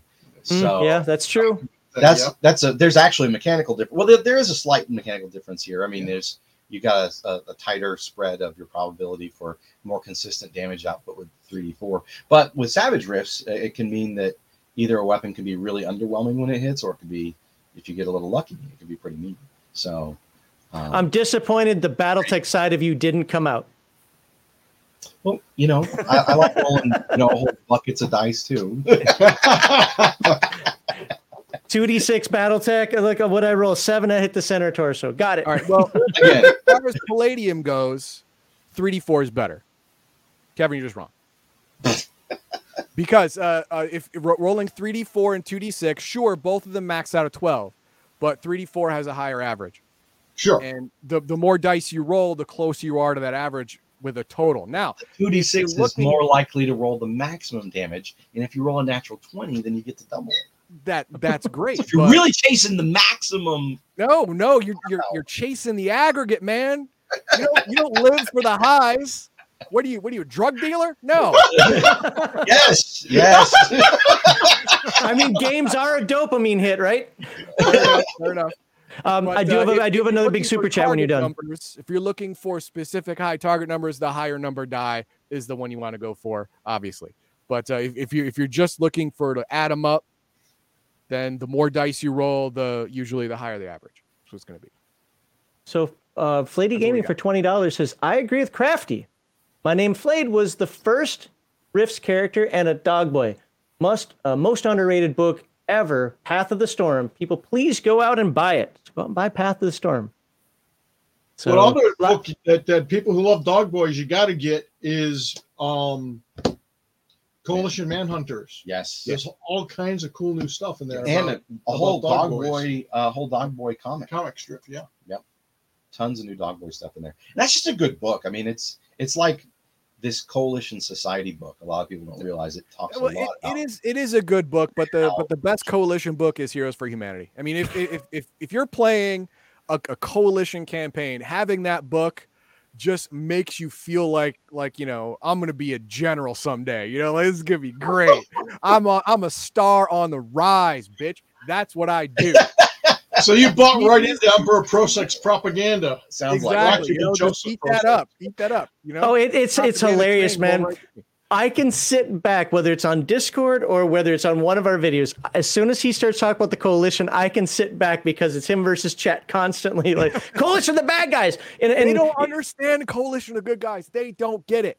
And I'm I'm go I'm trying to go door to door to sell it. I'm I'm gonna I'm gonna sell it and I'm gonna get their hearts and minds. Door to door. Everyone's gonna know coalition way is the right way. And uh, you know, The Victor coalition's certainly Lazlo was right. He just drew the wrong conclusion. The problem here's what I'm scared of. Here's what I'm scared of. Kevin is going to listen to this, and Sean are going to be sitting there like, you know what? Maybe, maybe he makes a point. Maybe we've written them too nice. See, I see the coalition as the result of humanity's fear. I, I see it's like, you know what? It could possibly happen. Not that they're the good guys, but I understand why it exists. I want it to stay that way. I'm scared that his proselytizing is going to have Kevin and Sean back there going, all right, how do I make them even more evil? I got to explain to Sean or to, to Heathen Dog that they are the worst thing. Well, I mean, it's uh, there. Are, there are also some Star Wars fans that think Vader and the Emperor were right. So, um, you know, it happens occasionally. But I, I do think that that's one of the things I've always thought was really great about the coalition and the way that Kevin wrote them, is that it's plausible. You understand why their motivations are why they are, Mhm. and they think they're the good guys. Yeah. Right. And and that that's a good villain. That's the hallmark of a really really well done villain that's going to stand the test of time too. You know, it's not some flash in the pan. Oh, he was just. E-. I mean, we've all seen those movies where he's like, "Why is this guy doing this stuff?" I don't know. He's evil. You know, he's he's crazy. Yeah. You know, it's like, but but no, with the with the coalition, you can really understand the the the mindset. Um, you know, and and and I think that that kind of nuance is is really what makes Rifts Rifts. Right. I mean, uh, for for example, like I'm sad Heath Ledger is dead because he was a great Joker, but you can't reprise that role because Joker's just crazy. I mean, he's great for one movie, but you don't get any long term staying power with just crazy. There's got to be something else. And with the with the coalition, they're not they're not crazy. They're they're they're not out of their mind. They're they're they're they're, they're not seeing the world differently than everybody else. No, they see the world everybody else. They may come to different conclusions Right. and how to go forward, but it's based in reality. It's based in what happens. You know, big giant bug kill all people, people rise up, kill giant bug. That seems logical, right? I mean, what's wrong with that? And uh, you know, sure it is a giant bug and and you, you want people to want to kill it, so you make you make it so everyone hates the giant bug. The giant bug wants to eat you, right? So everyone hating it seems natural. It seems natural, you know. And like, to be I- I fair, I that don't giant bug how- wanting to eat you isn't inherently evil. no, it's not. It's just a giant bug doing giant bug shit, right? That's all it is. But, but you know, you don't want to get eaten, so you got to kill it. No, no, I want to understand the giant bug's feeling. Shut up. you know what the giant bug's feelings are? It's hungry. That's that's what it is. It's goddamn hungry. Well, what about what about the intelligent ones? What what about you know what about uh, dragons stuff like that? Like dragons, you know, we, we grew up historically dragons eating our people and our and our livestock and and burning our villages down. That's what we know about dragons, right? Every book says the damn same thing. It's all smoggish, right? It's all it's all that. So are, are you going to sit down with a dragon and have dinner? No, man. No, Well- you're either going to stay away or you're going to kill it if it comes to your town. You're going to try. read the science. Plants have pain response. I still eat them. I have no compunction. Means, don't you hear them screaming? I don't eat. Nobody should eat vegetables. Eat Nobody animals. At least they're dead right. first. yeah, you, you you can't eat vegetables and you can't eat meat because now all of it feels pain. So what are you going to do? I don't know. Eat astronaut ice cream all day? I guess. I don't know. Right? Right. Yeah, just dairy. you you're talking about Kickstarter. Uh, Yeah. And uh, two questions I have, and and one I don't want to dive too deeply into the weeds because I don't think it matters that much. But we've had some folks. They're like, well, I'm not going to back back them on Kickstarter. Companies shouldn't be using Kickstarters, and and I'm one of those weird people out there that, as a consumer, as somebody who doesn't have anything on Kickstarter. And I don't care about Kickstarter one way or the other. Some people use Indiegogo, use Kickstarter, use Give, uh, Give Send Go. I don't care. I'm not. I'm talking about crowdfunding as a whole. I just see it as the way forward, man. But there are some folks out there like, nope, Palladium's gone to Kickstarter. They shouldn't be doing that. They're blocking the little guy. Yada yada. I saw that What's, with the. what's a company mean? What's a little guy? Define Yeah. that for me. Because here's the deal. Most people don't understand this. If we didn't have a warehouse, we would Palladium would be me and Kev and Wayne. Yeah. Right? Because we have a web store and you know he helps with uh do Yeah. layout and run a lot of that stuff. I mean, we are the little guy, right? Mm-hmm. So I don't know how we get any littler. Yeah, I, I, I, unless unless I just quit again and it's just Kev. I, I think You know? I think one one of the cool things is it, it, it's sort of a blessing and a curse. Is I think our stuff is so good, so polished, so well done that everyone assumes we're much larger than than we are. which No, is th- That's in, nice. in this instance, ignorance is a compliment. that's, that's right. And um, but yeah, right now there's there's like six of us and, and another six or eight freelancers. That that's not a big Yeah, well, I mean, it's not a big company. We are a little company. We are pretty much I'm sure- what Kickstarter I'm was sure at least two of those people are admin of some of some kind. Yeah, Um, Kevin and Sean. you know too too much if that's one of the things as we grow and, and rebuild the company we want to bring in more people but even, even at our even at our peak we had i had 16 employees and like 35 freelancers um Wow. that that's not a huge company No. i mean we're not general motors we're, we're sure as hell not google or amazon we're smaller than a car dealership. yeah. You know your, your average car dealership is is five to 15 million dollar company that that's The average 7-Eleven has more employees than Palladium. so, I mean, seriously, I'm, I'm not, I'm, you know, it's not a joke. It's true. So, I mean, I've run, you know, you know, mall retail and stuff. You know, like we're we're a small company. And, and, and, as you said, Max, it is sort of the wave of the future. Also, the, the Mhm. reason you see bigger companies using it as well is because um, it, it, it it's a viable platform for selling and advertising. It's Do you find way- that it also helps you gauge interest, or is that not even something you care about? No, absolutely. It- no, it's, I mean, look, look, look, we, we literally could not have done this without Kickstarter, and we probably would have been very care- we wouldn't have known how many of these to order, right? Because print run, like I said, we don't we don't have some and books cost a lot to print. Like, and I mean, we spend a lot of money just sending to the printer, right? So, um, you know, it's it's especially lately, um, past few years. So it's we really need to know those numbers. It really helps us to have have those numbers. Well, and as a, a sort of a community thing and as a advertising vehicle and community vehicle, it creates a sense of excitement and fun that you can't necessarily do in other mediums. I mean, we hmm. could just say, I mean, a great example is Yin-Sloth Jungles is coming out. You know, and we hyped it up in our book and stuff, and it's selling really well. But if we had kickstarted this, we'd probably sell two or three times as much. And the more money we make, the more we can grow the company, the more product we can produce, The the, better we can pay our artists. The better Yeah, we can pay the better the product looks. You know, it's all interwoven, and I don't think people really think about that. Yeah, there's, it's I don't know. Sometimes there's that just uh, anti-corporate or whatever, and it's like, well, what do you want? Do you want Palladium to be putting out really quality products, right? Do you want us, you know, continually pushing the bar forward? That's how we have Okay. to. We have to be able to afford. There's it's there's only so many man hours that we- that you know that that Kevin and I can do, and and we're already like pushing those boundaries. And so it's it's funny he used the term anti-corporate because we're kind of anti-corporate in the sense of I think when people think of corporations, they think of that shareholder right, the cold, heartless. We don't give a fuck about our customer base. It's all about the money. Show me the money, and we're not that way. I mean, Yeah. we're we're a corporation, but we're very much focused on fans and fun and family, and, and we're not giving up the reins to a board of directors or Right. investors, right? And- and Um, we've and, we, been- and we've, we've, we've had those opportunities, We've had yeah. those opportunities, but we said no. We And said I- and I can say from offers, have you talking said with the- no or said only silent. What?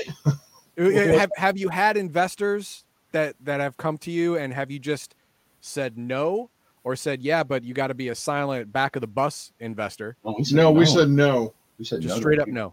We, we, we had we had a big fourteen billion dollar video game company reach out to us and and pitch us up about how we're a gold mine, which I agree. Um, Now they're going to And- give both of us like platinum plated jobs. and, and, and we're going to keep all this and right i- you know and we can keep running the company the way we want to but right off the bat they start talking about this and that and stockholders and all this other shit and i'm like no we're not going to do this in fact it was Please funny never just- sell your vision. That that is Well, one yeah. thing that I hear across the board. Like one of my favorite realms from Dungeons and Dragons is Dragonlance, but the people who wrote Dragonlance, created it, inspired it, are not actually part of it unless WotC goes and says, "Here, you're allowed to be part of it again." And it's crap compared to what it was. And you know, I don't expect you to talk badly about another company, but I mean that's that's what happens when those people come in. I if I heard that you guys sold to investors or whatever, I'd probably freak out myself just because I'm like, there's something special about how you guys handle this company. Thanks. Thank you. And, and- Well, that's but- why I brought Sean in because he has those same values. He has those the, the same approach. He wants to see the same things. Well, I've talked again. I've talked to other people who wanted to be a partner or, or manager or whatever, and it became very clear very quickly that they don't understand what the magic is here. What what our relationship with the fans. And you know, and I'll tell you right now, there's a lot of business people who probably listen to this and going, "Oh, they're just a little mom and pop company doesn't know what they're doing because they could take it to this level and that for level. 40 years. And, and, but I mean, there are ways you could make Palladium really big. Uh, like if we had gone with that 14 billion dollar company, there's a chance that they would have either completely squandered an opportunity or we'd be the next Marvel Comics. Except we wouldn't really have any real control or say Not over what we're kind. doing. We might not necessarily like what they're doing with our properties. It'd be big. It could be worth a billion dollars, or just some small time, you know, outfit by comparison. But it's also what do you want? I mean, how much money do you need? I want to have enough money to live comfortably, and not have to worry, and and then be able to do whatever the fuck I want to do for my fan base mm-hmm. and and- stay and- true to the vision. and stay man. exactly. Well, that's Well, why. there's the rub. There's the rub. That that's the that's a thing but the owning a business that you love. Owning a business that you love means you have to give up money. You have to give up seemingly free money because you don't want it to change. You don't want you, know, you have your vision and and if if your company went down another path, you wouldn't be able to sleep at night. You feel like you betrayed everyone who everyone who loves you, so you give up that bag. I mean, I couldn't do that. I mean, not really. give up the bag. I mean, the, the thing is, is I'm, I'm I'm here because I also know that Palladium has a lot of potential. Yeah, right? we're gonna And make piles of money. we're and and, and, and, and, and things are ramping up. But like for instance, what my favorite compliments though, Max, are the little things. And you're saying, hey, it's still the Palladium style, but I really Mhm. like the layout. I mean, this is stuff that we've worked really hard on, and I've worked really hard on. You know, I, I don't come here to try and like change the vision. I'm really glad that you're saying that because that's exactly my goal. Joining Kevin and, and, and you can keep your company culture and stuff and Right. still be huge. A great example is, and most people don't realize this, the Mars company, as in the Mars Candy Company, Sure. they're a privately owned company. They're worth they're worth like I forget if it's eight or fifteen billion dollars. Okay. You know, they're, Well, then do that. Yeah, man. Why did you making candy bars? now, now you sound like like uh, my girlfriend Kathy. Well, why don't you do that? Because I like Because I writing don't these know new anything about candy, woman. It's gonna be super pop, too popular. Yeah. Well, One of the things uh, that I've talked about quite a bit more on the Friday show than in the Sunday one is I talk about usually when things get too big or when things are made for the masses, they're dumbed down. And you know, again, not to hit on other companies out there, but like I'm not a fan of the modern D and D, but it sells so well. That's not necessarily a good thing. World of Warcraft, my God, so many people loved it. I thought it was the end of MMORPGs, and to this day, I mean, there are some people who still play because it it it gave up what made that niche, if you want to call it that, special, whether it's hardcore mode or whatever your terms are for it. But when when you make it of, uh, I don't want to say accessible. Games are accessible to everybody, but when you cater to everybody, you end up catering to nobody. Yeah. And that's how I see a, a lot of these. But it's popular, yeah. But it's is it good? And if there's one thing I can say about Palladium, with all the little warts and so forth that we like to pick on, the Palladium peel, you know, some of the layout, you know, whatever in the past, there's perfect. you know that when you read it there's something special there and i can say for to folks out there in talking with kevin and sean a little bit behind the scenes and some emails and so forth that they really do care about the fans that they do really care that they put out a good product And it's not just them sitting here talking about this stuff it's one of the reasons why we keep as much as we can they don't pay me to shill uh, palladium they don't pay him to shill palladium we do it because money we what's that I ain't got money for that. well, you, you said you had a little advertising budget i think maybe we can well, I'll take it. but I mean, but- I've already said I'll sell out. I mean, I, I'm just waiting for I'm just waiting for Raid Shadow Legends and Manscaped to come knocking on Max's door. I'm gonna take that deal behind his back. I'm gonna I'm gonna interrupt the stream a couple of times, and I'm gonna get that money. Please don't take off your shirt. Please don't take off your shirt. But, but, but the, but the truth of the matter is, and what I'm putting out there is the fact that we res- we respect that, and because you respect fans, if you respect the, pe- the the people who enjoy your game, which obviously it is that you do, no matter what the onesies and twosies, there's always haters. I've, we've got our own as well. Or the. Uh, you're you're go- you're going to continue to have that loyalty again. Forty years. If you look at Dungeons and Dragons, the 800 pound gorilla, is it the same as it was 40 years ago? Nope. People can argue that well, Palladium went from first because we do have some people on our Discord that love first edition, don't love the second edition stuff. We have some people love the yep. We have some people who love the second edition stuff and don't like the first edition stuff. But they're still so comparable, like like like they're in, they're really interchangeable with with very minor tweaks that that you can do to it. It's the same game for forty years, and you're still here in business doing your thing. That, I Can't don't argue that. yeah, I don't know of, of another game system that has gone on for four decades and and hasn't changed how it feels. Hasn't changed so much that it feels like a different game than when it started. Palladium, it feels exactly the same as you know Mechanoids. Like na- Rifts feels feels the same as Mechanoids. It does. Feels the same. Yeah, we don't want that to ever change. Yeah, nothing else. Shadowrun? No. No.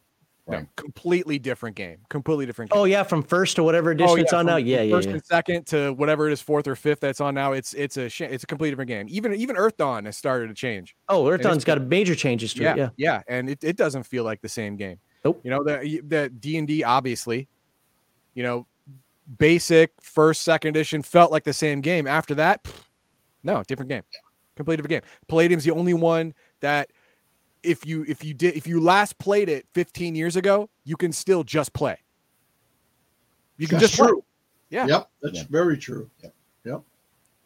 So, all right, um, I, I want to I want to step into one other big topic before we hit some questions and so forth, because you know we're going to tangent because what we all do. We're nerds. Uh, is it well? First of all, anything that you left on the table about the Titan Robotics Kickstarter?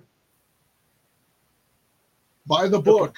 Buy the book. Please support our Kickstarter. We're trying to do what we think is the right thing for the fans Okay. and for the company. And so we really appreciate those fans who who do jump in and support us, even if they wouldn't normally back a Kickstarter. Well, and the people who support us after the Kickstarter. and afterwards, we've had oh so many. It's wonderful to see all the orders coming in now Yeah. that the books are available. Um, and again, if you if there's if there's any issues, please let us know. We're we're we're Yeah. we're we're like very dedicated to making sure that the customer is taken care of, right? that our fans are taken care of. So again, that's you can't call a lot of companies these days, really. You can call our office. You know, you can you can contact us on the help desk or through back. Yeah. And we're a small team, so you know, please be patient with us on that level. But we're doing our best, and we, we'd love to help you out if you have any issues.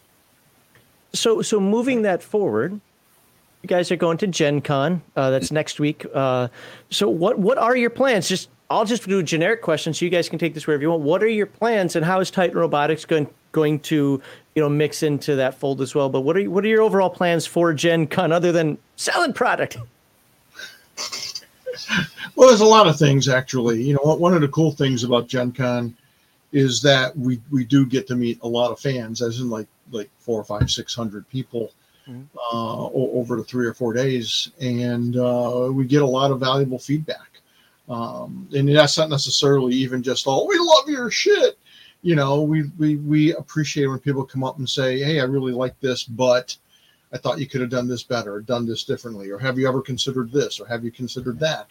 Um, as some people know, uh, we really listen to that. Uh, there was a guy at, even though Sean had said it to me earlier, for some reason it resonated when some guy at, at the Palladium Open House said, "I wish you'd re-release the the compendium uh, of modern weapons." that is my best friend in the world whoever said that he's my best friend Well, I said it even before that guy. He did. Then you- somehow, then you and i were best friends Yeah, he, was- he had a fist because I was like, "Hey, that's a great idea. We're going to consider that." And Sean's like, fucking said that to you six months ago. "Yeah." we, we actually talked about it last time you guys were here. Yeah. We, we, we talked about it then. You know, and the same Yeah. thing with all of our other hardcovers, and we've done the hardcover versions of most of our RPGs now. Are- that are- was from fans. Yeah. Um, you know, there's there's game elements, characters. Someone sent me a help desk thing, kind of jokingly saying, you know, I, I hope you do a corgi um dog boy I think I saw we that. corgis and we love them.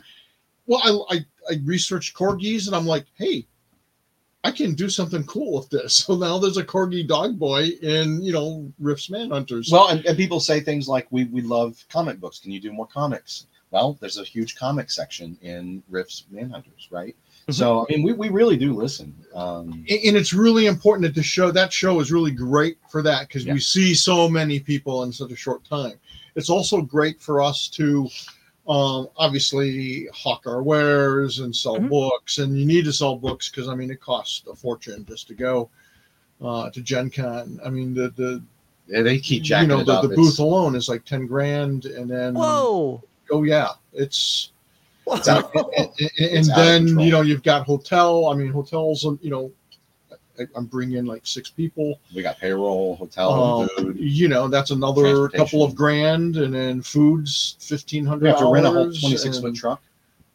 that's that's another fifteen hundred dollars i mean it's Plus crazy gas. expensive but it's worth going because of that feedback Mhm. because we make connections we get to talk to other industry people we get to connect with artists uh, find new artists we get to talk to uh, manufacturers and printers and all kinds of other people it's just a really I mean, for us, it's just a whirlwind. I mean, those those we're actually leaving Tuesday, so we can start setting up Tuesday night and then all day Wednesday, and then it's just a blur after that. But so it's you're networking with both fans and business relationships. absolutely Well, that's that's where I met Kevin for the first time in person. Yeah. Was at Gen Con 2019.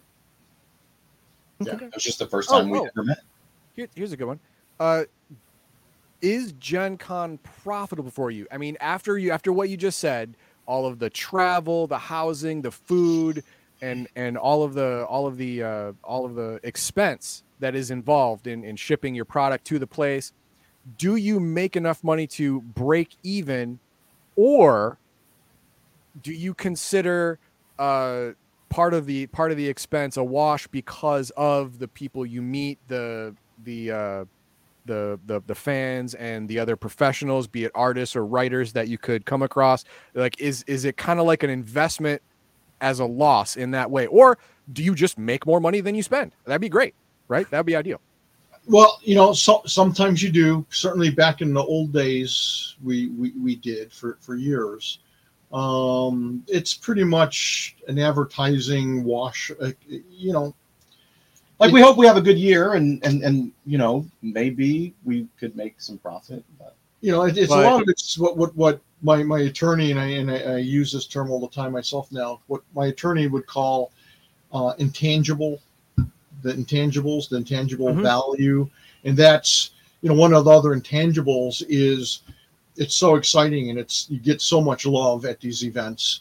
You know, where people are like, we love your stuff. I love this book. You know, you hear their story, how, you know, this got them through an alcoholic, you know, bad parents and or this got them through this or this and that, or they just, you know, I go, I've gone on to start my own role playing company, or I'm with video game companies, or I'm a filmmaker because your books inspired me and taught me I want to tell stories. Um, so, and we get a lot of good feedback, like what's going to be in Land of the South Winds or Antarctica, or I hope there's this, or I hope there's that. We come back so charged up That's and, awesome. and excited about what we're doing. It's it's almost worth it for that alone. Oh, so you use Gen Con as idea theft? Okay, okay. oh, I get it. That's smart. That's smart. sounding board. Uh, Sounding board, right, right. That that that's what they call it. well, I am evil incarnate. well, Well, I mean, it's like you know we had people that when we did the CyberWorks collection, people on the Kickstarter immediately asked, "Are you going to do that for? Are you going to do something similar for the Splugorth when you do Antarctica?" You know. Um, Do we get an answer to that question? yeah. yes, um, yes, we will. I mean, it's it was like wow, that's I didn't expect people to be so excited about that. And now, Wow. but, but some, sometimes, you know, the fans will ask you about is this going to be what does this mean for future products and next, next, next, and that's exciting. And it's like, oh yeah, Yeah. well, gee, I mean, if if you're excited about that Yeah. and you think this is the coolest thing you know, since sliced bread, then definitely we're going to definitely take that into consideration for sure. So, So, uh, you guys gonna be running any game? Are you gonna have time to run any games here? we got to run. Not us personally. We got some guys are running some stuff Yeah, here and we've got- there, but Okay. Yeah, there's a whole bunch of people running stuff. So. That's awesome. Uh, you know, what's funny is I, I can tell you that in all the times I went to Gen Con, I've never stopped by the Palladium booth. I don't know if those were like random years you weren't there, if I didn't see it, because I couldn't, I can't imagine that I wouldn't have. Because even, even back when I wasn't playing a lot of Palladium necessarily, I still knew about the games. It was I started with Robotech and TMNT. It's not like I, I just never remember seeing your booth. I uh, I don't know. We used to have a pretty you- big one. What are you Um, talking about, we man? We used to have an eight booth island Oh. at, at our peak. I remember. No, no. Uh, when you and I went to Gen Con, what was it? 2011? Oh, we went in 4, 11, 15, and we were supposed to go in 20. Okay, I, it was either 11 or 15. I went to the Chaosium booth. I bought a shirt, Mhm. and then, and then we went to the Palladium. We, we went to the the Palladium booth. Did we? Yes, uh, it was a rando that was behind the thing. It, it, it wasn't Kevin, and uh, Oh, wow. and uh, you were there with me. Huh. I do not remember that. I didn't buy anything because I looked around. Like, got it, got it, got it, got it. Damn it! All right. Ah, Well, the, the one thing I'll say is we're we're we've gotten through seniority into a Yeah. pretty nice position where we're in one of the, in front of one of the main entrances, Booth 903, right? three Yeah. in front of Asmodee and uh, near Topps. Was it? Mm, trading card book. Okay. Well, which it's- I mean, there was a period where we didn't go. Uh, there was like three or four years where we stopped going, which was stupid because we we were at the location where we are now uh, back in like 1999, Mhm. and uh, we we just decided not to go for like three or four years, and then we started back up. So like in 2004, I don't I don't think we were there, No, that's why it was either 11 or 13. but but we were there then, yeah. Yeah.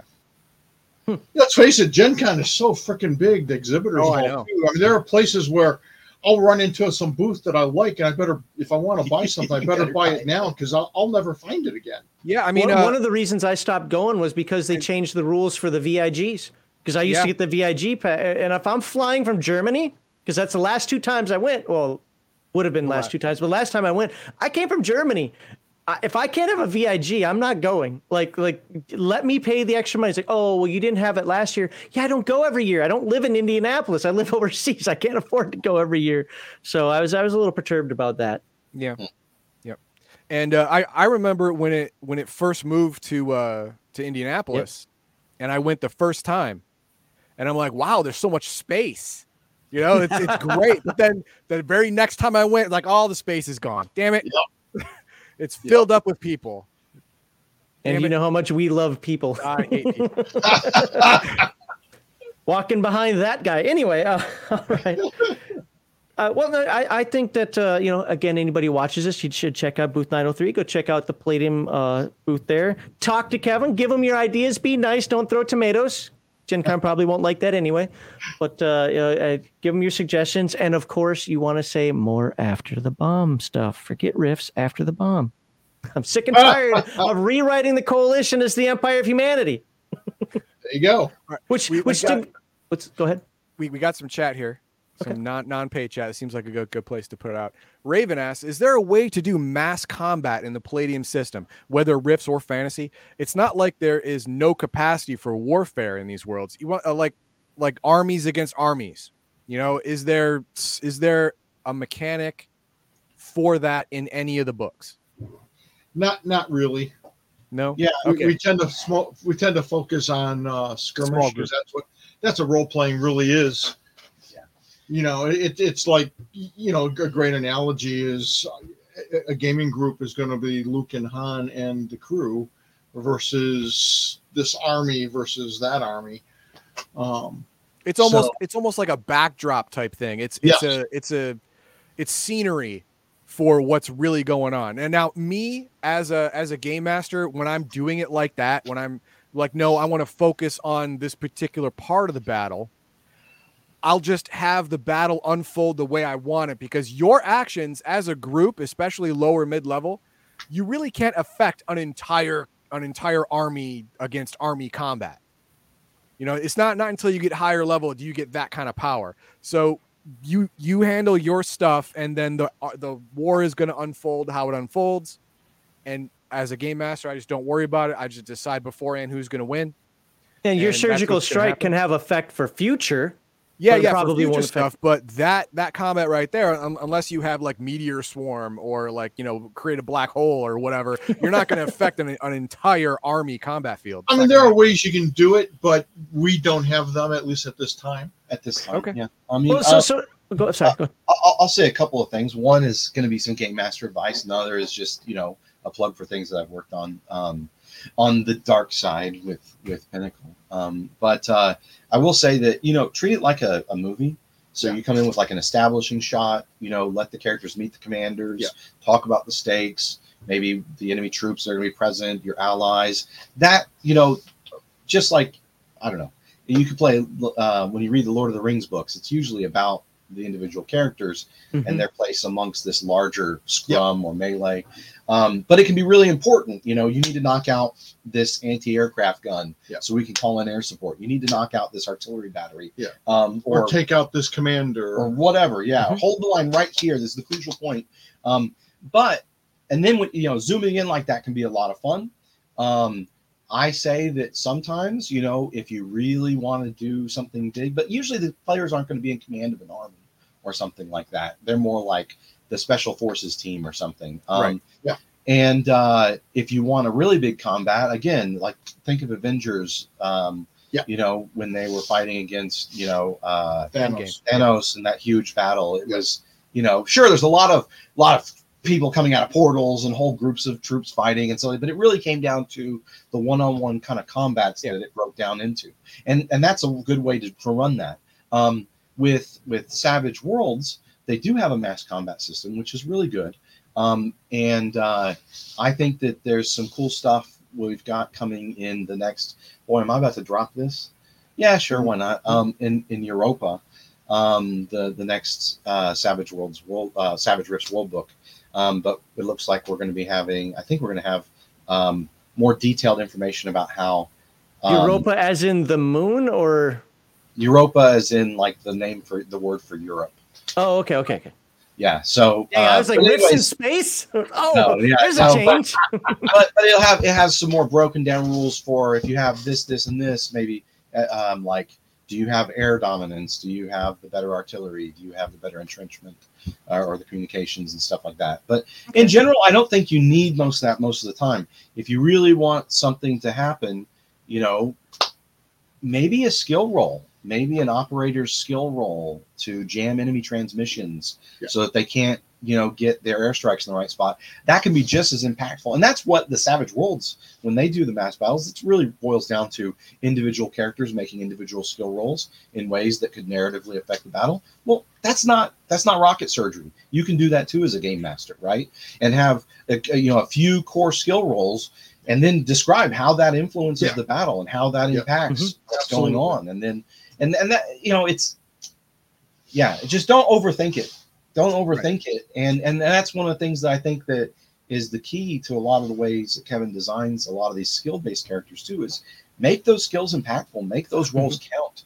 You know if it's if, if, if it's not dramatic you probably don't need to roll. They just cook their dinner right Right. as long as they've got cooking or the, the wilderness scout hey guess what you have a wilderness scout he's able to do this make a skill roll okay you also do this in addition right Mhm. it, it- it doesn't have don't overthink it don't don't feel confined because the book doesn't list exactly how to do those things Right. that's what you're that's what you're Well, there for as a game It's master. really funny you say that because I, I, I, this is a topic that I like to address. And what I've found is that a lot of, and I wouldn't even say modern gamers. I, to me, it happened to me in the '90s. right There's this weird specificity that we have to have. Paging through the book, where's the rule? Where's the rule? I got to have a rule for this. And and I'm telling you, I, I've heard a bunch of people complain about Palladium in terms of, well, there's no domain play. That's such a D and D thing. That's a high level Dungeons and Dragons thing. Like we, Heathen Dog and I, even when we do high level, we don't play domain play. I'm not saying it's bad or nobody should do it, but we don't do that. We're still trying to be the heroes of the story. You know, Yep. uh, we're we're still trying to uh, to be the adventurer, so to speak. I, I want to be in Dragonlance. I want to be in Lord of the Rings. I don't want to be the king of a world. I'll do that in a play by mail game.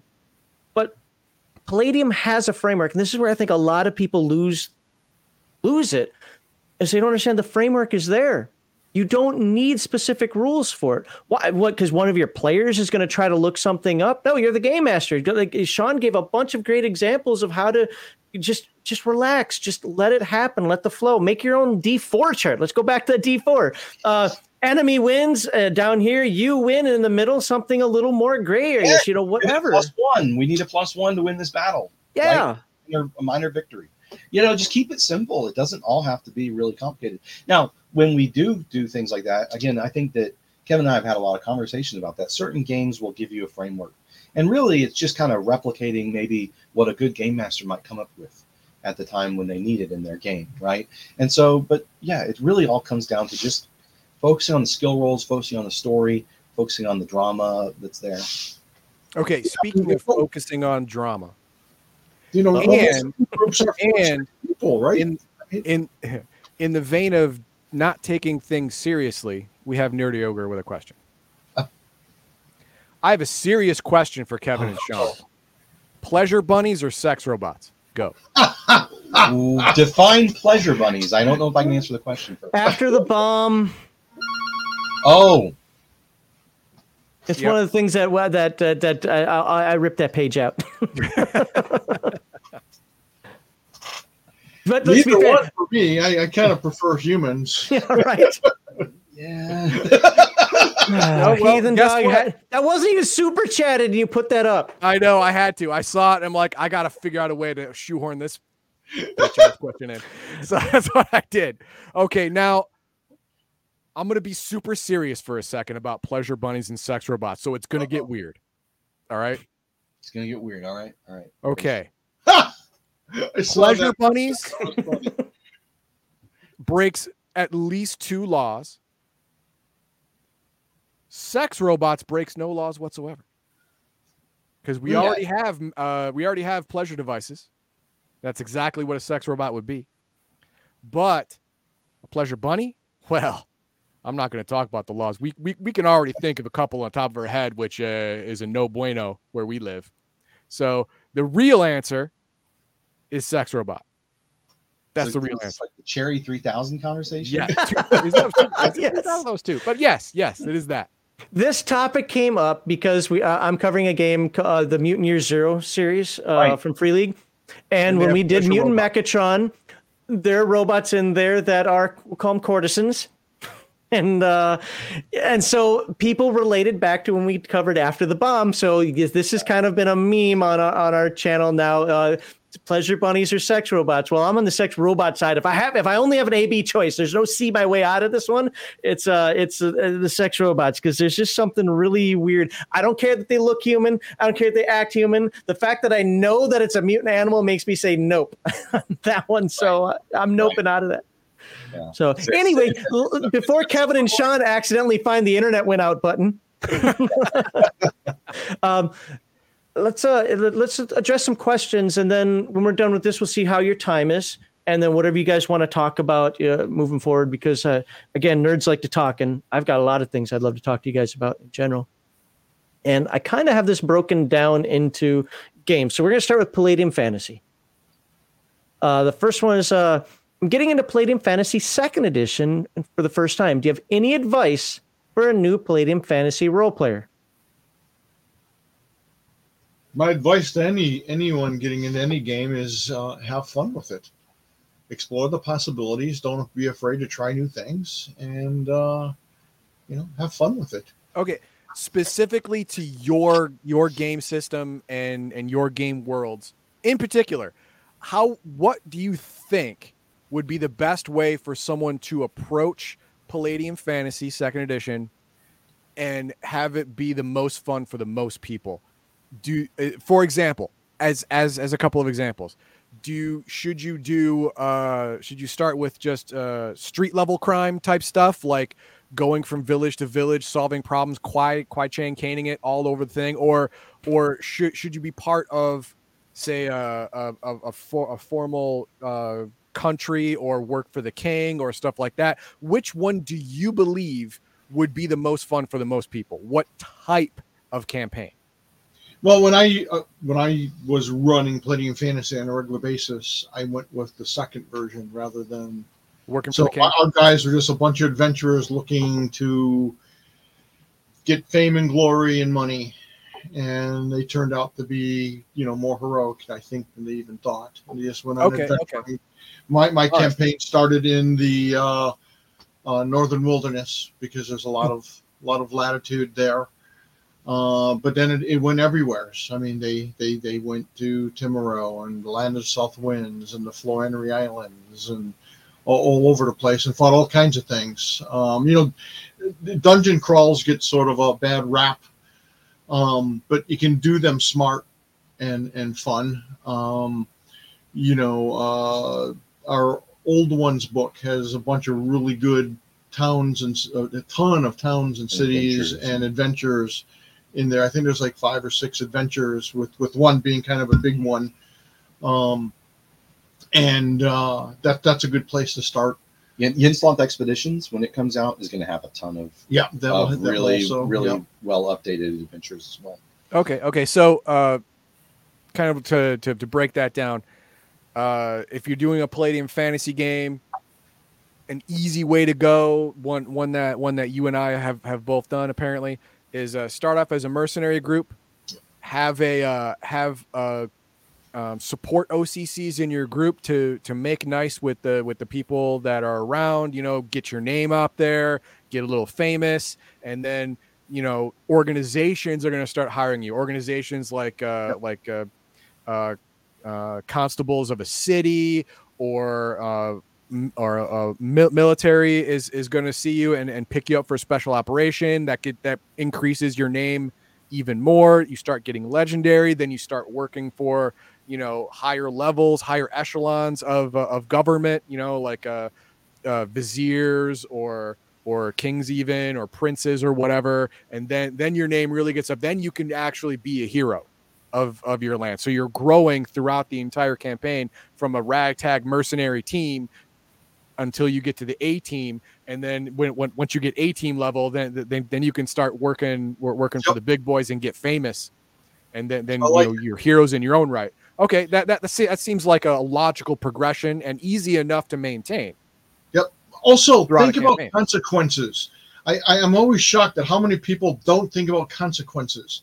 So, like, I had this one guy come up to me and tell me at a convention and say, "I don't know what to do. My game's out of control. My group is just going around like they're killing everyone. They killed the sheriff. They killed this guy. They killed, you know, the mayor. You know, they took over the town." And I'm like, "Who is?" Didn't the sheriff have a brother or a kid or an uncle or whatever? Or- want revenge didn't he doesn't he answer to some feudal lord who's going to send in his knights to who the fuck is messing with my town Yeah, you just killed our sheriff. Was the sheriff a good guy? If he's a good guy are, is your player group bad guys? You know there should be other heroes out to destroy Yeah. them or, or bring them to justice.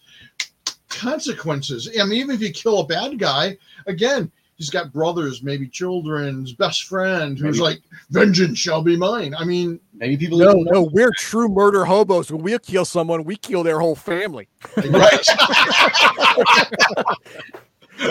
you know and, and okay, even if you took out a bad guy and did everything right again think about consequences in the real world you Yeah. just created a vacuum in that Right. Environment vacuum. who's Right. going to come in to take over and are they worse than the bad guy you just killed Oh, better yet, better yet.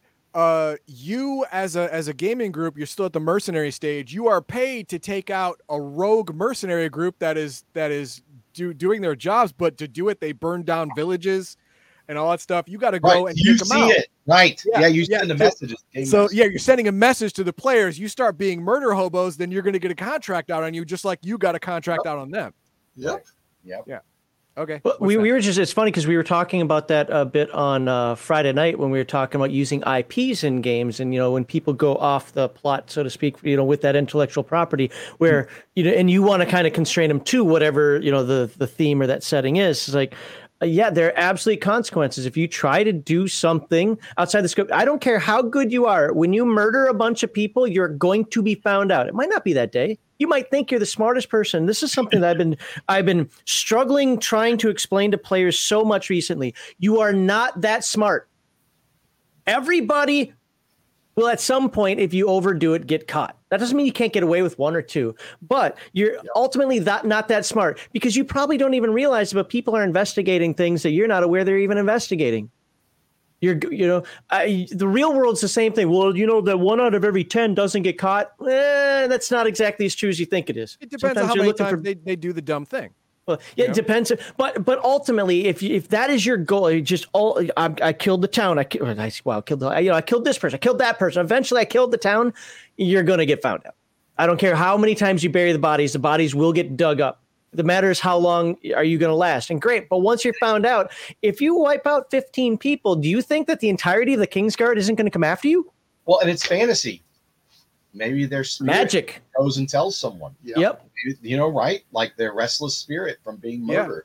Just seance that stuff, and uh, they- they'll they'll they'll get a, Maybe they just a- become a, a- a ghost. that's police artist so sketch of you. that wants vengeance and seeks Yeah. it out. I But mean, here and here's here's a great example of of a consequence that people didn't think of. In my one of my original Defiler games, uh, it was Palladium Fantasy, as I was developing the game, is they could gamble their soul away to get stuff. And at first, Wow. everyone's like, "Oh no, my soul, no!" And then the first guy who who gambles loses, um, and and loses his soul. Everyone's like, "What happened? How do you feel? How does he feel?" And it's like, Oh, all right. feels fine. There's nothing. And they're like, I'm next. I'm next. What? so like I have like six players who don't have souls and they're just they're going along. Everything's fine. And uh, I think they even kind of forgot that they lost their souls. And, and, and one day they're they're walking through a graveyard and I, I pull the six guys aside and I hand them new character sheets. And I say, These are your characters now. And they're like, What do you mean? I said, You've been possessed by, by Yep. these spirits. Yeah. And they're like, Well, don't we get a savings throw? And I'm like, No, you're Yeah, an was- empty husk. Yeah, you're a vacant house. There's a Right. squatter in you. That's all. That's all it is. You're you're a squatter now. Yay! and- And it was awesome because they, they had never considered it. And after they got over the initial shock, they were great. They really tried to play those characters. They tried to get away from the rest of the group because now these, these spirits are like, holy crap, I'm alive again. I want to go and do whatever. I want to get back into the world. yeah, And, and it then was these, awesome because now the new other characters are saying pleasure robot or, or no, no, no, they're not saying that. oh my god. well, here we got a super chat that I think is kind of timely here. Can you? Re- I've got it shrunk so I can read the All right. questions. Can you read that? Kevin, I love the system. Where is uh, Heroes Unlimited on the revival schedule, and how can I get the CyberWorks book if I miss the Kickstarter campaign? Two questions. Well, CyberWorks Thank you for the $5. um, will be available very soon. Um, so we have the rest of the the copies that we're Yeah. getting printed coming in in a few weeks. So um, yeah, this is already going out. We are going to have co- we do have some copies at Gen uh, Con. at Gen Con. So if you're at Gen Con, buy definitely 'em drop by and but the pick it rest up. of our print run is probably two, three weeks. Yeah, yeah, it's So- uh, what what you have right now is dedicated for the for the people who already ordered it, and you're not Yeah, going to get yes, any backers for- yeah, got- backers yeah. got got the Yeah. good, you know, got their copies first, and then Right. we have some that we are we are we do have quite uh well, it's a limited number that we're taking to Gen Con, So these will be made available in our but store. they will be on our store in a few weeks, and Okay. we'll we'll, we'll uh, put a note, of course, in the weekly update. yep Okay, now about Heroes Unlimited. Heroes Unlimited, excuse me. Oh, he, say he said on our refresh schedule. I don't know what that means. A revival, a revival Yes. schedule. It, it- I, I don't know. I didn't. I didn't know it was dead, but uh, okay. But, yeah, uh, I mean, technically, right. I mean, Yeah, you it's, know, it's gets not an dead, but yes, we It's have not we dead, have uh, plans for it. I, I, so our new policy is not to announce stuff until it's actually Okay, you can say we have generic plans for it. Yeah, or, so or, do you have know, and then- plans or for in very active production, and we want and we want to announce it to Yeah. To, to build up hype and stuff. But it's not. Well, I'll just put it this way: we do have, just so everyone knows, um, if you go to the Palladium Books website, we do have a page that has our current um, Mhm. production status for everything. That's. I think we need to switch that. Make sure that we update it. That Titan Robotics and Oh, Cyberworks yeah. Collection are done. Yeah, yeah. and that Yin-Sloth uh, Yeah. Jungles Revised Yeah. and Expanded is out. But but yeah, I mean that is a pretty current page, so you can see kind of what's what's what's what we're like actively working on, what's at a boil, um, what's what's what's at a little slower pace, you know, maybe in the background. So We have no immediate plans for Heroes Unlimited. Our, our focus Yeah, right now make is the announcement is, now. is Rifts, Fantasy, and uh, Beyond the Supernatural. Yeah, those are the three things that we're Those we're are actively at the top of our list right now. Well, with, with a, a follow up based on what you just said right there, and this is something that people have said to me, but I, I would like you to confirm or deny or ignore, uh, which is your your main selling game is Rifts, right? Absolutely. Okay, so even though I'm sitting here whining constantly about after the bomb, as, as a as, uh to be fair to you, Rifts is going to be what keeps the lights on. Uh, pretty much. Yeah, R- and help us grow, right? Yep. But fantasy has been been really strong. I mean, honestly, with Heroes Unlimited, historically, our, our top game has been Rifts. With uh, even when when we had Turtles and Robotech, Rifts was just it outsold everything. Far and which away, was yeah. fantastic. Um, but uh, And those games were slouch. knocking out the two licensed properties, Palladium Fantasy and Heroes Unlimited are number two and three um, best Okay. sellers. And which one was number two or number three kind of depends. between the years. They kept swapping, yeah. And, and and like we've talked about, I mean, a lot of it right now. Um, when I, when Kevin asked me to join um, as his business partner, you know, we took a look at things, and it's like, well, these are the things we've announced that and that we and, and are, are in some state of production with the art and or manuscript, and so we're we're, we're getting those things Yeah. finished um, to clear the platter so that we can do things, you All know, kinds of new way things. more more more Yeah. maneuverable and strategic with the rest of our moves. And after the bomb is not, you know, that that's not going to be ignored. No. Well, uh, I, yeah, the the uh, background, the uh, introduction, the background Well, should be. yeah, the, uh, the history to it can be ignored, but the, the game word itself I'm is great. Yes, for? Burned. Yeah, burned. that's that's what I'm looking for. but you know, I just look at it as just another Copy and paste the post-apocalyptic one. Well, the old one was just shorter, but yeah. Um, oh, good- like when I when I look at something like Roadhogs and uh, and, and into the Yucatan and so forth, those books are like what ten pages long, and you know make make a, a set and it's mostly OCC. What's that? Yeah. The 48 pages. Are they Well, forty eight yeah, pages? but They don't you, feel. you, know, you, you get the meaning. Yeah. yeah. Um, He exaggerates to clarify. I, I do, I do a lot, but uh, and then it's, it's like an OCC, and there's or it's not even OCCs because it's skill based. I you know the program based is like, oh look, I get two repair skills, and that's the entirety of this book. Lovely, but there is actually a really big feel. And to be fair, and I'm going to say this on the stream right now, New West Spirit West versus Roadhogs. Roadhogs wins. Roadhogs, that Mad Maxi feel, love it. Want more Roadhogs, and I want Roadhogs to take over New West. but, but no, I like just as an example. There's so much space there. The good news is, as a game master, I get to fill in what I want. The bad news is, is really those things someday. So I'm, I'm not trying to rush you, but someday they really, really, really could use more oomph to it. Because I think the coalition is better than the Empire of Humanity because it's better defined. The Empire of Humanity seems like a caricature. Um, uh, you know, and then those books, great animal resources in there. But now after the bomb has most of those anyway, so uh, I don't say there's no use to them, but there's little use to them other than a couple little mechanic rolls here, here and there. Or Not complaining. It's it's it's it's sign of the times. it but is, that's why- adventure material and, and story material. So I mean, there is Yeah. that. Eh, for, for the for the times, yeah. I think the stuff that you guys produce right now is ten times better. Oh, At oh, least. well, no, no, no, no, no. I. I just, I, I, I have heard from players that are like, when they discover the old After the Bomb books, they're like, these are great, you know, like these have cool stories and this is really unique ideas. Mhm, Yes. You know, really fired me up. But yeah, it's not the same as, Yeah. no, I think, I mean, I mean, stuff I really feel out- like we're putting out with, with, Yeah. with Yin Sloth and with Timer Mhm. Fox. we- eh, The game is upped, you know, Yeah. when Kevin was going through Yin Sloth um, Jungles, Yeah. He and revising it and expanding it. He, I mean, it's pretty cool. And it's, it, he, he was like, wow, it really has been a while. And, you know, he's upped his game too, you know? yeah, so yeah, exactly. I was re- looking at some of that stuff and I'm like, okay, it's it's cool, but it could be so much cooler. Or, Right. gee, I really published that. you know, I mean, we Oh have those God. moments. I still have food on the table after that garbage. Oh my god! All right. I, so, uh, did you get your Heroes Unlimited question, Heathen Dog? Yeah. Yeah.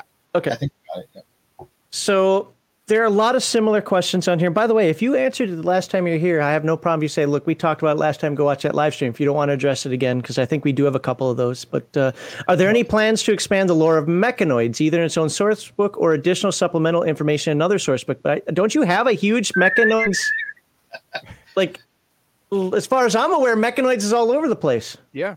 Uh, well, I mean, so Not one thing I would really. say is is you do in the Cyborgs collection you do have a nice remastered copy Mhm. of, of Sourcebook Two Source book- Oh, is that Uh, two? for Okay. Riff- for Rifts. It was Sourcebook Two Mechanoids, yeah, um, for Rifts, which it expands on the core Mechanoids lore. Mhm. Um, now that is an o- older book that's that, but it's still definitely in print. It's still Mm-hmm. definitely beloved. Do you want? To, what else do you want to say? Stay tuned. He is suspicious. By the way, uh, folks, just by looking at their faces, there's mechanoid stuff coming. Yeah, All right. yeah, so- just by looking- I, mean, I mean, We really never want said to that. hire you guys No, for I did not say money and poker. No. That's what I want. Hold me I wanna- responsible if it doesn't happen. I want to sit around a poker table with you with all of your money and all of my money because I'm going to tell you after about two hours, it's going to be all of my money. You guys are bad. Well, you know, we might have a certain policy, but I can't help but smiling when certain things come up. Well, right. it's it's good that you and the fans are on the same page. If if this is true, hypothetically speaking, if this is true, I mean, it's that you and the fans are on the same page. And one, it shows that you feel what the pa- fans are putting out there, and two, that you're listening. I see it all as a good good thing. Are there any world books planned for Dead Rain? Currently, there's nothing on. This Yeah, channel. no. Not, not, not at the moment. No. Okay. Okay. You know, with the amount of people, because you just said a moment ago that Rifts being number one, then Heroes Unlimited Playing Fantasy kind of flip flop and being, we'll say, the number two and three, right? The amount of people that post Dead Rain on my Discord, You- I would think think that would be be number number, two. I mean, from from our small Rain is in sample size of like 500 it's so- people, Dead Rain would be would be far and away. You know, you you. You, you- you'd be living in Costa Rica having having a harem and stuff if if, if Dead Rain Souls how, how many times I've read it on my Discord. It's crazy. I- it's definitely number four. Did you say Um, Costa Rica with a harem? Just making sure I got that one right. what, what what do you want? Canada with a harem? I don't want that. I, I, I, I, I, I, yeah, whatever. Let's just move on. Um, no, and Dead Rain's really popular. It, it's Night it, Dead it, Rain, it- yeah. it's funny that uh, I, I I mean, made the same comments to Kev. I'm like, how, how are we selling all this this Dead Rain? Yeah. it's a good game. It's a great game. and I know? agree with that comment. I think Palladium zombies are the best zombies. Yes, I think I mean, I put a ton of thought. in- So, so what? Sort of this background behind Dead Rain was I, I had this freelancer, uh, a fan guy, um, Josh Hilden, and, and his and his partner, um, creative partner, and they had this game that I saw him run a million times. We actually had him at a Gen Con at one point, and he was running quick little demo games, and people loved this thing. Um, and he wanted to do this book, and I'm like, awesome. And he he dicked around with it for like six years. And that was sort of the problem. I think he over that time period he lost sight of what he wanted to do. So they turned in this manuscript that was basically everything I asked him not to do. um, and the dead the, the dead was like a page like two pages the zombies was a two page description I'll be right back. and when I asked him why that is, I mean, it should be the focus. Zombies are important, and we Yeah. need to make them unique and interesting. It's like, well, Kev, they're they're just, you know, dead, animated dead. What can you write about them? And you know, that's like an instant challenge in my brain. It's like, well, you can write all kinds of things. How do we make this new and interesting? Um, and I gave him a shot at, at rewriting the book, and he didn't want to take it. So I sat down and basically I wrote the book in my mind what I had seen him play, you know, a hundred times. And plus, I mean, I put in, you know, the Kevin Siembieda Palladium kind of touch where how do we make zombies different? But he had a lot of great ideas like how the zombie moan works and how it's kind of like a dinner call. Once one zombie starts to moan, the others instantly know that that's oh, it's a dinner bell. Somebody's found living, you know, food. And then more zombies join in and they start to moan and it gets louder and louder. And it's it's an awesome mechanic, at least the way I did it, because it creates that sense of urgency. Right. because the zombies start to gather. It's like geometric. So first you have two zombies, then there's four zombies, then there's eight zombies, then there's 16 zombies, and now you better get your shit together and grab whatever it is you're grabbing and get the hell out of there because next there's 32 zombies and you're in deep shit. Um, and one of the things that I found fascinating when I was playtesting it, and I happened to have the advantage of um, playtesting at several small conventions that I happened to be invited to that year, is complete strangers. You know, a lot of people talk about how in, in real life, you know, it'd be like the classic. There's a great scene in in one of the early Walking Dead episodes where one of the supposedly good guys trips or shoots, you know, some guy, one of the, some new survivor they ran into, so that he falls and the zombies lunge on him and he can get away. I didn't see that in any of the games. It was, it was like this really cool. We're like the last people for all we know. So, oh my gosh, Heathen Dog's character's in trouble. We can't let the zombies get him. And then the group is ch- diving in and chopping Eh. off with machetes and blasting him in the head with, y- y- you know, shotguns. And it's like, this is awesome. And, and I think it really captures that. And some of the mechanics in there and some of the zombie types really lend to that. So you really get this kind of fun survival game that that that's more than just oh it's a zombie shoot it Did you did you tell them about the secret Dead Rain source book? secret dead Rain source book Yeah, it's called System Failure. oh Interesting. I have system failure, and man, the people keep getting on my butt about the fact that I don't have Dead Rain. That's weird. But I mean, seriously, if you that's one of those ones that I, I remember when I first read Systems Failure, I was I was like, holy crap, Kevin, this game's awesome. And he's like, yeah. but I mean, there's a lot of stuff that you could take from that. you that could yes and directly apply Yeah. it to uh, including to a Dead bunch Rain. of the the characters right, Right, all the right. characters yeah. now, so I, and, and the factions and some of the other stuff that I mean, it's just got a lot of cool stuff. So Yeah. even I if mean- you don't use the the monsters, right? Um, I think it it really holds up well in that in that vein. Um, I like. I'm really proud of the zombies in it you know we, we Yeah, tried to speaking make of the zombies. Speaking of the zombies, uh, the, the the zombies see PPE, right? They sense it. yes Is that yeah? So I kind of like that because when when I when I first read that, it reminded me a little bit of Return of the Living Dead, the movie, Mhm. the, the, the really corny movie in the in the eighties, and uh, when the zombies fed for an hour or two, they were calmer. You they could actually talk, and I'm like, wait a minute. PPE is is life energy basically. It's it's it's it's generated by a living person. Right. So if the zombie eats the PPE as they're burning through it to keep their body in motion, they may actually get some of their mind back. well in our game they actually regenerate a little bit so they could look fresher rather than Right.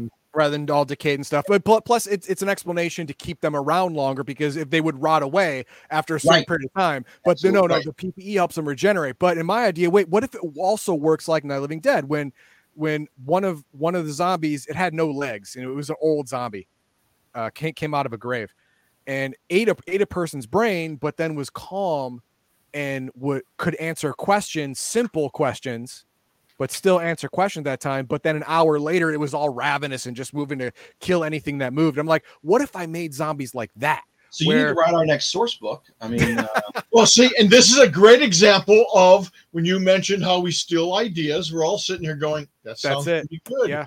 And you get, you know, you get that fan excited, and they start talking about, "Have you ever considered? I think this would be cool." And you're like, "Mhm."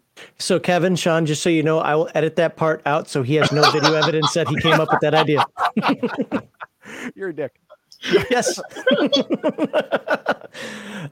Uh, so, uh, as we now know, there is a source book for uh, for Dead Rain System Sure. Failure, and uh, you can expect one soon. TM, uh, you know that includes zombies that uh, that can think. All right, that's they're like, no, don't say that. Uh, all right. Yeah, all right. Moving on to Rifts. Um, this one was interesting to me because I, I don't pay close attention to this because I'm a pencil and paper type person. I like to write my own stuff down. But says the last official Palladium Rifts announced or automated character sheet was version five. Understand the next two updates have already been submitted to you. When might we see those updates published, if at all? That's way inside baseball, more than I know. Yeah, actually, it, it's a little bit more than I know. I wasn't. Uh, Wayne Smith tends to handle that. I, I wasn't even aware that we had a new updated version. Okay. So I tried to convert it over to Google Docs because I don't use Excel, and that didn't work so well. Yeah. But uh, all right, uh, what books or other resources did you use for the mythology in Mystic China? It seems like there might be a ton of information available, but I don't know where to start. This is somebody who wants to do a Chinese Asian based theme and wants to kind of know where you now. Just my follow up question is: Was that Eric that did that? Yeah. So Eric is. Uh, so first of all, all of us research is is really important, and, and there's a lot more research than you might imagine. Um, like when we first developed Beyond the Supernatural, the, the main writer read like a thousand books, and um, I only read like 300. Uh, Oh, that's it. Only. Oh, you punk. I know what it was. Um, so in Eric's case, he he fell in love with China and the culture and the mythos, and he actually um, went to Michigan's uh, U of M, um, the University of Michigan, to get into their library and read all kinds of stuff there. I've got a shelf of about a hundred books. Um, And, it- half of them from Eric Wujcik. they're really impressive. I just have to say, as someone who was a China analyst for the you know the military and uh, you know missionary in Taiwan and stuff. I mean, these are like really really cool, like Chinese lore and and and, and fairy tale and background books. So yeah, just just fish around and, and read all kinds of things. Uh, there, there's a gazillion books on um, stories. I mean, come on, China's been around for thousands of years. Yep. So And more than ever, we've got a lot of stuff that's been translated or released in and, English. and there's all kinds of crazy stuff. I mean, it, it's awesome. I mean, I mean, their culture, it, a lot of their stories, a lot of their mythos is almost like comic books. I mean, it's I'm like whacked out comic books where these, you know, this guy comes down with his sword and slays a thousand people with, you, you know, two swishes, and uh, you know, it's there's a lot of great material there. I, I don't know where to tell you how to start other than just start buying or going to the library and researching online and just check it out. There's there's all kinds of shit. The reason there's no China 3 because there was supposed to be China 3 which really focused on magic is uh, Eric barely just started it before he he passed away and uh he had all kinds of amazing ideas for it. And he had t- shared a bunch of things with me, and uh, we have his notes? uh, very few. We have his notes? No, he was buried with them. Do you have a shovel? well, a lot of it was, you know, one of the things of Wujcik is he was always working on like like thirty different projects at once. So, you know, you were lucky to get something out of him every five years because he had 30, 40 different things going on in his head, You most of which you- never got finished. There's stuff I can't tell you about, but I, you would blow your mind if you saw what I've seen that Kevin just pulls out of. Oh, Pulled off a shelf. I can't even tell him about it. But it was just, it's like, yeah, like I'm ser- when I ask him that, it's a serious question. Um, but uh, no, I mean, I, I, I, as someone who's a big fan, um, there's the Red Cliff movies uh, from China. There's uh, Romance, of, which is part of the Romance of the Three Kingdoms saga, which is like their version of King Arthur and Robin Hood, and you know all this stuff, all the Hundred Years' War, all put into one. Um, but yeah, those that's some of the stuff I threw out there. As well, uh, yeah, and, and that's as a that's a, that's a great buff. point. Is don't just limit yourself to books. I mean, watch the movies. Watch. Oh, yeah. and those are those things are in book format. and, There's, and, then there's that'll give you ideas of what to stuff. track down and do more research on. And Right, right. I mean, know, uh, if- with, with, with Dead Rain. I sat back, even though I was kind of a zombie fan already and had seen a million movies and then actually met George Romero. Um, you know, I went back and watched like 30 freaking zombie movies and TV shows and all kinds of shit just to get back into that feel and how, you know, how can I take it, take this mythos and these many ideas and make it something unique and that's what you want to do whether you're writing a book on zombies or china or whatever uh, for for me, uh, if it, it it would be two different paths I would take. If if you're playing Chinese characters in China in Rifts. I would I would read books that are just you know just just Chinese or or watch watch movies that are that are just Chinese. And there's there's plenty of those even in, in English that that are really good. But if you're playing uh from a, from another system, North America, Europe, Africa, whatever, and you're moving to China as as the scene, but you are not Chinese yourself. My favorite book on that whole uh, uh, that whole man out of place type thing is Shogun. It's a huge book. It's like a billion pages. I don't even know. I I, I read yeah, it. Yeah, watch the miniseries. Yeah, you watch miniseries. There you go. Yeah, but the but the the book Shogun, where, where there there is the the the British uh, pilot Blackthorne, it lives uh, is it li- lives in Japan. Now this is, this is this is Japan, but it's the same thing where the idea of he slowly gets acclimated and accepted into society, and it, it gives the game master uh, goalposts you know to to to acclimate your your your characters into into Japan or Mystic China for your role playing game. They have to hit this level of popularity, this level of understanding, and then they can move on and get more responsibility, become trusted, stuff like that. And that's really the only thing as a game master when you're doing a book you can actually prepare your your game for the player's actions because you don't know what they're going to do turn left turn right but if they want to ingratiate themselves in society, there's a path they have to take. They have to be nice people. They have to be kind. And if you do this, do that, then the goalpost moves again, and now you're higher level and you go here until at the end you are the you are a, a personal retainer of the shogun, you know, or, or whatever the equivalent is for for Mystic China, stuff like that. So Well, yeah, uh, you, you can make the road path with with these tools as your guide. You know, if you understand how how the people think and what they do, why they do it, then you can you can understand how your players can acclimate themselves in this environment or what they have to do to get ahead to to to save face to to gain gain fame but not too much fame because in some societies if you stand out too much from the crowd you're, you're considered a rabble rouser no matter what you know stuff like that. It, it's all the whole you know southeastern asian society type thing that you have to wrap your head around Even you're Dog's right. writing the entire book right here. god damn it you're right i'm gonna stop i'm gonna stop no i'm, I'm Well, giving yeah I'll throw out one more thing. I think that's a good suggestion, though. But uh, the other thing I'll throw out is, and it, if you want character like Chinese themed characters and storylines and and you know reminiscent type stuff, Three Kingdoms, Romance of Three Kingdoms, is really big. Mm, yes. Um, but the other thing I would say is also um, Journey to the West.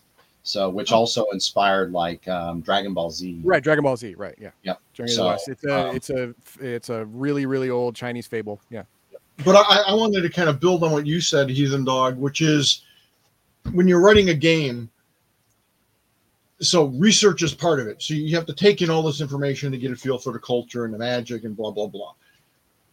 But as a game designer, you now have to think about what do you want to present? What parts of that world and that culture do you want to Mm. present?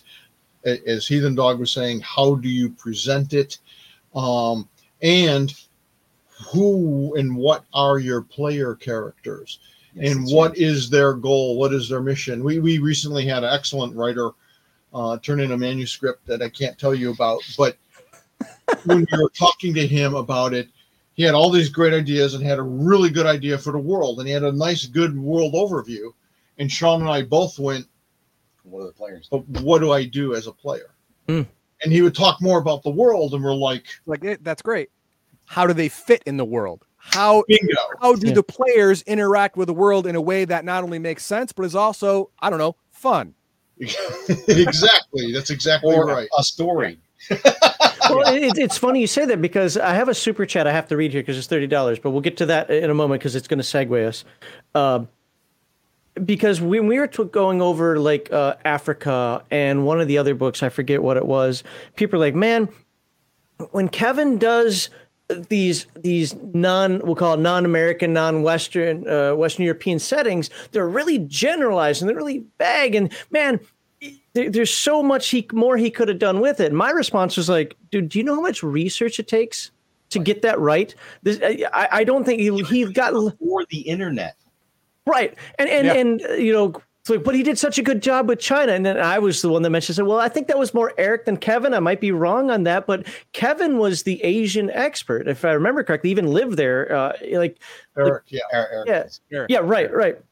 So, like, yeah, he he, they're good friends. You know, th- that was luck on his part. He doesn't have somebody who lives in the middle of Africa, whose family was raised there, whatever that that he can that uh, that he can fall back on. So he has to do it all through his own research. So things are going to be more vague. But then here's my second part, and then go uh, beat me with both of them. Is if you remember the old Dungeons and Dragons Oriental Adventures, it wasn't Japan, it wasn't China, wasn't Mongolia, the Philippines, or anything. It was a conglomerate because you know Karatur, right? But it was it, it combined all of those, and right, it didn't meet the Earth mindset of like, well, that didn't actually happen over there in Japan. But as you're saying, you know what it did do? It allowed you to play that Hong Kong flick you wanted to play. It allowed you to play that ninja movie you wanted to play. It turned the tropes, oh, which are bad nowadays, into a game that could be fun for the players, even if it didn't exactly meet. Like my wife is Japanese, like, oh well, in Japan we wouldn't have done that. Now she doesn't care, but the point is, like, you, nobody's worried about that correction because we wanted to play a game that was fun. So how much that the the two being, look, there's a lot of history you have to get into and is the time worth the, you know the result and then the the generality versus the specificity of it if you want to Okay, so Just- so basically your question is when do you stop digging?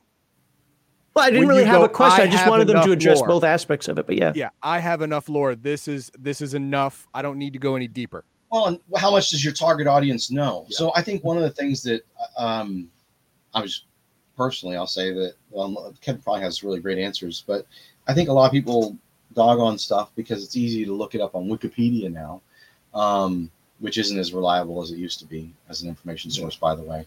But um, you know, when I got Ninjas and Super Spies, when I got um, you know New West and Spirit West, when I got Africa, back then there wasn't the internet. I was learning a lot of stuff I'd never even heard of before. I'd never seen before. I I learned a lot about Japan from the Rifts World Book, and I you know it, I think that the books actually do a really good job of kind of introducing you to like the general history, and then this is how it's changed in the apocalypse. kind of captures the spirit of it? Yeah, and well, and, and it gives you it's a basic primer for an audience that is going to be back then would be unfamiliar with it and couldn't just go look it up on the internet. You'd have to literally go to a huge library like in the downtown metropolitan area to be able to read about these things. I know that people forget about that, but these books were a- literally a product of their time and mm-hmm. aimed for users at that time. So I think that, that they get a lot of neg- uh, a lot of flack when I think it's really kind of horseshit from a bunch of people who've never written anything but also they you know it's it, it, it provided some things that were really necessary for for for, for consumers back then. Um, and then a, a lot of this stuff we've actually gotten a lot of people saying that from those different cultures or groups that say that they're like wow I, maybe I would have done this a little different, or I honestly, obviously, this is fiction or, or, or, or a fantasy version, but they really liked it and they really appreciated the approach, which is so funny because we have a bunch of people that maybe aren't from those areas or don't know those cultures or you know didn't you know aren't experts on those cultures who start dogging on stuff. Yeah. And I just think it's like, well, it's funny when you come out here and say that, but you really don't know that much. my my i'm sorry go ahead kevin I was just going to say a lot of times I also leave it so so it, it just sort of a two part answer to mm-hmm. your why is it vague. One is my general philosophy of I'm going to give you enough to work with and you can take it wherever you want because I really feel like the game master and the players it's your game make it what you want it to be. Focus on what you want. Do more research and focus on this or go in that direction or this direction. I'm just laying you out the basics so you can take it from from there. And, and, and so that's a lot of times why why it's vague. Um and then the other thing is again sort of what is the story i'm trying to tell? Like in the case of africa i couldn't find a ton of good research at the time. Um when we were writing it plus the real focus on that book as a even though and, and heathen dog looking joe i told you it's not a world book we were focused more on the adventure element of you know this cataclysmic horseman. Yeah. four horsemen of the apocalypse that was the main story um, that we ran with as opposed to filling out um, what that world was. You know, I have that same. It, ironically, Africa doesn't bother me so much as Psyscape, which is a great book, sold gazillions of them. People love it. There's nothing about Psyscape in there. I mean, there is a little bit, but I mean, you don't see Psyscape. You don't go to Psyscape. Why the fuck is it called Psyscape? um, you know, but I mean, Kevin, there's a mist you have to travel through to get to Scyscape. There you go. Well, no, no, I, I, I, that the first answer especially, I absolutely love that answer because one of the things, again, I, in the '90s, I don't know why, maybe it's people I was around, maybe it's just me growing up, but I really was becoming simulationist, and I could picture myself in the '90s being that well, actually, guy, you know, as as you know, you dive into these things, but now you do, and I, and I word it a little differently, but I, I again love the answer because provide the framework so we we know we know the sandbox we're playing. We got the frame. We know how to handle things. You know the foundation, so to speak, and then from there build what you want. And and I'm I'm a huge fan now of frameworks. Like when it comes to games, just give me the framework for the game that I need. The the bare minimum rules I need to run this thing and make decisions when somebody goes outside scope a little, you know, so to speak. And that's what I think those world books provide unfortunately, it, that it's a little bit of an antiquated approach because I think because of video games and card games and the proliferation of board games, all of which is good and great and wonderful, they're so specific mm. that people, including role players, they want everything spelled out for them. Ugh. Yeah, I and, think that's a that's a problem. That's that's not a that's not that's not a feature. That's a bug. Yeah, I, I, I, tend to agree, but I, I'm old school where, yeah, you took that and you created your own adventures. I, I don't think I ever bought just an, personally an adventure book for any game because I would take the basic foundation and then build on it and take it where I wanted to go. Uh, and I understand that people, a lot of people need those adventures, and adventures help build the world. And if you do them right, they can be just as exciting as, as a world book. But you know, I think the idea of I'll just take this and spin on it, or oh, there's a big hole in this story, I'll fill it with this. That's that's not as prevalent as it was even 20 years ago, right. 15 years ago. Yeah. Yeah. Okay. I, I have to get this super chat because it's one of the high dollar ones. So, uh, says, uh, how will how will you view PDFs going forward? With printing being so expensive, would it be financially viable to prioritize PDFs first, what about books plus PDF bundles? Uh, that question came up about 50 times. So I guess you're getting it earlier than I was going to ask. It was the the books plus PDF. And I do know we asked that last time, but when I said that to folks, they're like, "Yeah, but we want to see if there's an updated status on that idea." Yeah, no, so. There is. There is. You mind if I? Yeah, okay. Yeah. Um. So, um. You know, how do we view the PDFs? We view them on computer screens now. Um, we uh, no no, oh. and mobile platforms and mobile platforms. Yeah. Um, you can even print them out. No, um, um, no, we well, so th- this, this is one of those things. I mean, there's there's we're trying to do a lot uh, at once and prioritize very carefully. But like the remastered PDFs, we see PDFs is very important, making sure that we can offer the best experience possible with our PDFs moving forward, right? Because can't just in one fell swoop change all the past 40 years. Um, and it's a lot of work. Um, I think we talked about this, but for the CyberWorks collection, for instance, we had to send the scan the the the, the high res scans that we had of Sourcebook 2 mechanoids to a company that specializes yeah. in um, you know digitizing basically and getting giving you the text um, of of, um, of of archival books. And they sent that back. It was useful um, it was I could have been a little better. We'll try another service next time. Yeah. But um, you know, and then I went through and and and basically rebuilt the whole book from scratch because there was no digital version. There were just these scanned versions. That's why it was like that before. So it is a lot of work to bring those other ones back um, but we think it can be worth it. And that's again one of the great things about the we want to do with Kickstarters going forward is bring as many synergies as we can together with making remastered versions of things, which we can then put into a, a print collection and stuff like that. Um, the other thing is, is we're really close. Oh, there's been so many different things, and we've only got so many hours in the day. Yeah. But um, we're really close to launching our new uh, Palladium Books web store, and one of the great things about that is that um, it is going to have right now our, our current software um, is built for a certain merchant platform that doesn't we just can't do it but we will be offering pdfs through the palladium books web store um, and um, as well as DriveThru. as well as DriveThru. And then um, with that, we one of the big things we're excited about is providing bundles um, Okay. where where possible.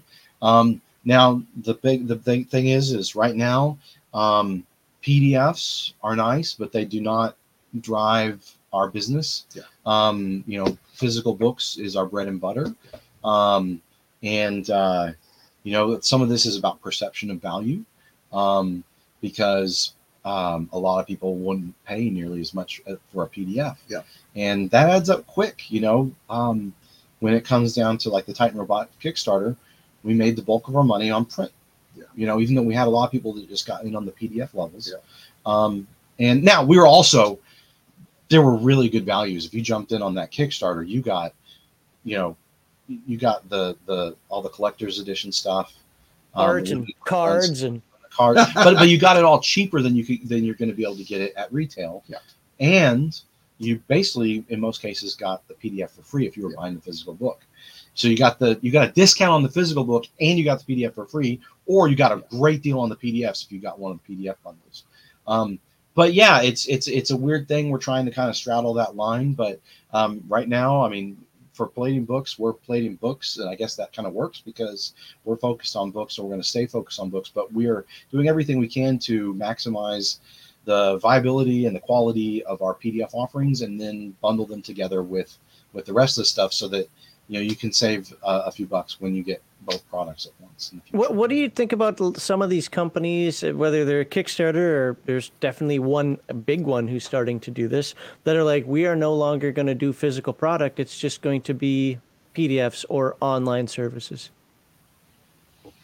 if that works for them, great. Mm, Like Sean said, we're Palladium books. We love books. We like Yeah. physical books.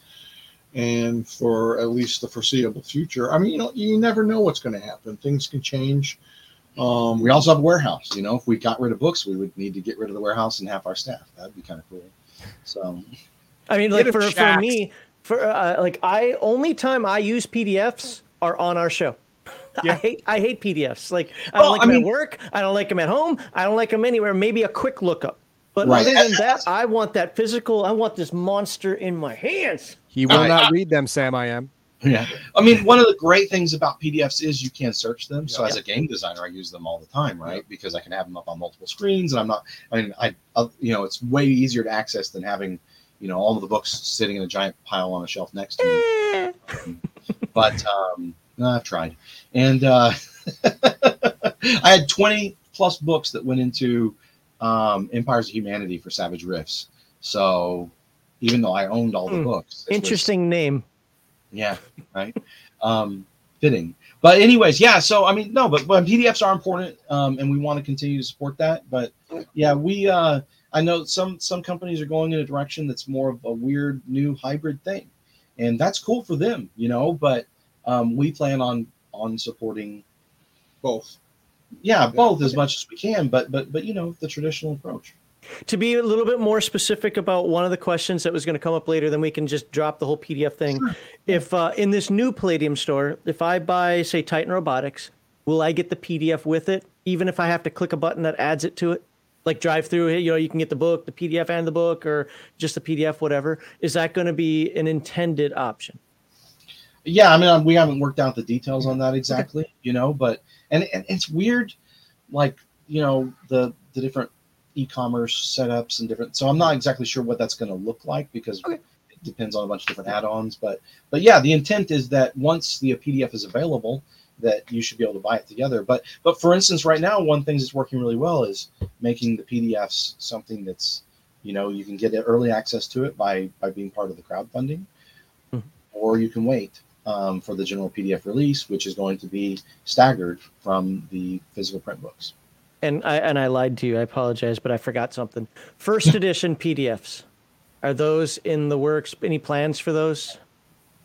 No. Well, I mean, some are already Some available. besides what's already available. Um, Okay. I think most first edition books are available as PDFs. Okay. There's a Um, there's a that couple not that might not be. I think like Monsters and Animals isn't, and I think there's one other, but pretty much everything else already is. Um, But if you if they're asking for like the new revised, revamped, remastered type approach, I mean, um, I don't know if it's Yeah, really we can't prioritize that over new books. Yeah. You know. Gotcha. Okay, I just put it out there because I, I know the, actually the person's watching right now who, who had that No, we're trying, we, we don't want to lie. good. We're trying to give You're good. honest, straightforward to answer, answers. yeah. Yeah. but I mean, if you really for the for the first edition type or the older edition type stuffs, that's why we made it available as collectors items, right? Like the Beyond the Supernatural first edition or Palladium Fantasy Mhm. first edition. You know, you've got those foil hardcovers, um, so you can still get those. All right. Um, hold on. Da-da-da-da. You know what? I'll sneak this one in because his super chat, well, Rumble rant. Uh, to Kevin, is there a secret stash of the leather foil books for Lemuria? It's literally the most attractive foil books cover, and I regret not grabbing it at Gen Con I went to. yeah, uh, no, that's that's the thing is, that much like some of the stuff in Titan Robotics, um, we had done like uh, what we called our insider crowdfunding thing that we did directly through Palladium. So those are very limited number, and unfortunately, there's not a secret stash. Uh, I mean, I have like like two or three of them, but you know, other than that, um, It's just they're- personal they're copies, gone. right? I mean, Yeah, Yeah, no, I mean that's the thing when we do these when we do these limited edition, like we're not kidding. Get them now while it's hot, you know. So we'll move. We'll move on to the Rifter. We've got some co- people are concerned about Rifter number 86. Apparently, it's been a year since the last one or something, and they're like, "Oh my God, has this been canceled again?" So, is No. there any ETA on the Rifter 86? Um, we don't have a direct ETA on it right now. no, ho- hopefully by the end of this year. Um, Yeah, might be early next week. it's uh you know th- we went through so much stuff with with the kickstarter and you know shipping overseas and you guys know about our server new- meltdown the new we had? printer and- oh my gosh, it was like three weeks of server hell. Um, I mean, just all there's all types of weird stuff that's come up this year. yeah Um, but uh, no, the Rifter, we're still we're still definitely aiming. We want to make that make sure that's an Yeah. annual thing. So um, yeah we got we got tons of uh got tons of submissions, and we submissions want to uh. So. a lot of them look really good so no it's it's not that it's just insanely late okay. Well, you know what? You- You're. No, I mean, we, we never promised anything team. for the Rifter. Yeah. We never Okay. promised anything specific for the Rifter. We do want to do it annually. Yeah. Um, and that's still our goal. But yeah, it's uh, it's uh, well with the last one when it print, went to print and came out in just in time for the open house. yeah So we're only a few months behind that right now. So just give us some time. We're working on it. All right. Uh, this is a two-parter. There are really two different questions here, but I'm going to mash it into one. Uh, how do you select which suggestions make it into the Rifter or even a line book? And beyond that, beyond what is stated in your submission guidelines for Rifter, is there any advice you would give? I can answer that second question first, I think. So could you? Um, shorter submissions, like like a lot of people turn in these big, you know, 30, 40, 50, 60 page things. And that's a lot. You Especially turn if you in- haven't been printed before. Yeah. And we you may have issues that we need to tell you about. So, you know, a 10 to 20 page submission is, is great. Even a, a a four or five or six page Yeah. submission is great. Um, because Rifts is our most popular game. You know, 70% of submis- submissions are Rifts. And so, and only maybe third 25 30% of the stuff in the rifter is Rifts so, So we want to make math. it more than that. You know, we don't want to make it just the Rifter is just Rifts. So, Guess if I'm gonna start write- writing some after the bomb. Exactly. So, if Well, you write you- something after the bomb, Write a better backstory. if you have an idea for zombies that wake up from ppe consumption maybe that should start as a rifter article and then once you see that in print we give you some feedback you could build it into a 48 page source book Yay. I like that. or it's just a four page thing that appears in the Rifter, and people go, "Wow, that's neat." that was really cool yeah Um, so so so yeah, it, I think focusing on some of the other game lines rather than Rifts, and in fantasy is the one we get the next most. So if you focus on things other than Rifts and fantasy, you're And more likely to get into an issue because you know we'll have we're trying to make sure we have an, a, a wide Yeah. variety of stuff available, you know, and, and so like when I was putting Rifter 85 together, I only had a few um submissions. And sometimes there's like, oh, I see this and I'm like, oh, this is not print qual. I can't. This is take forever. I'd have to rewrite Yeah. the whole thing. It's not happening, you know. So th- those just quickly get put in a bin. Yeah.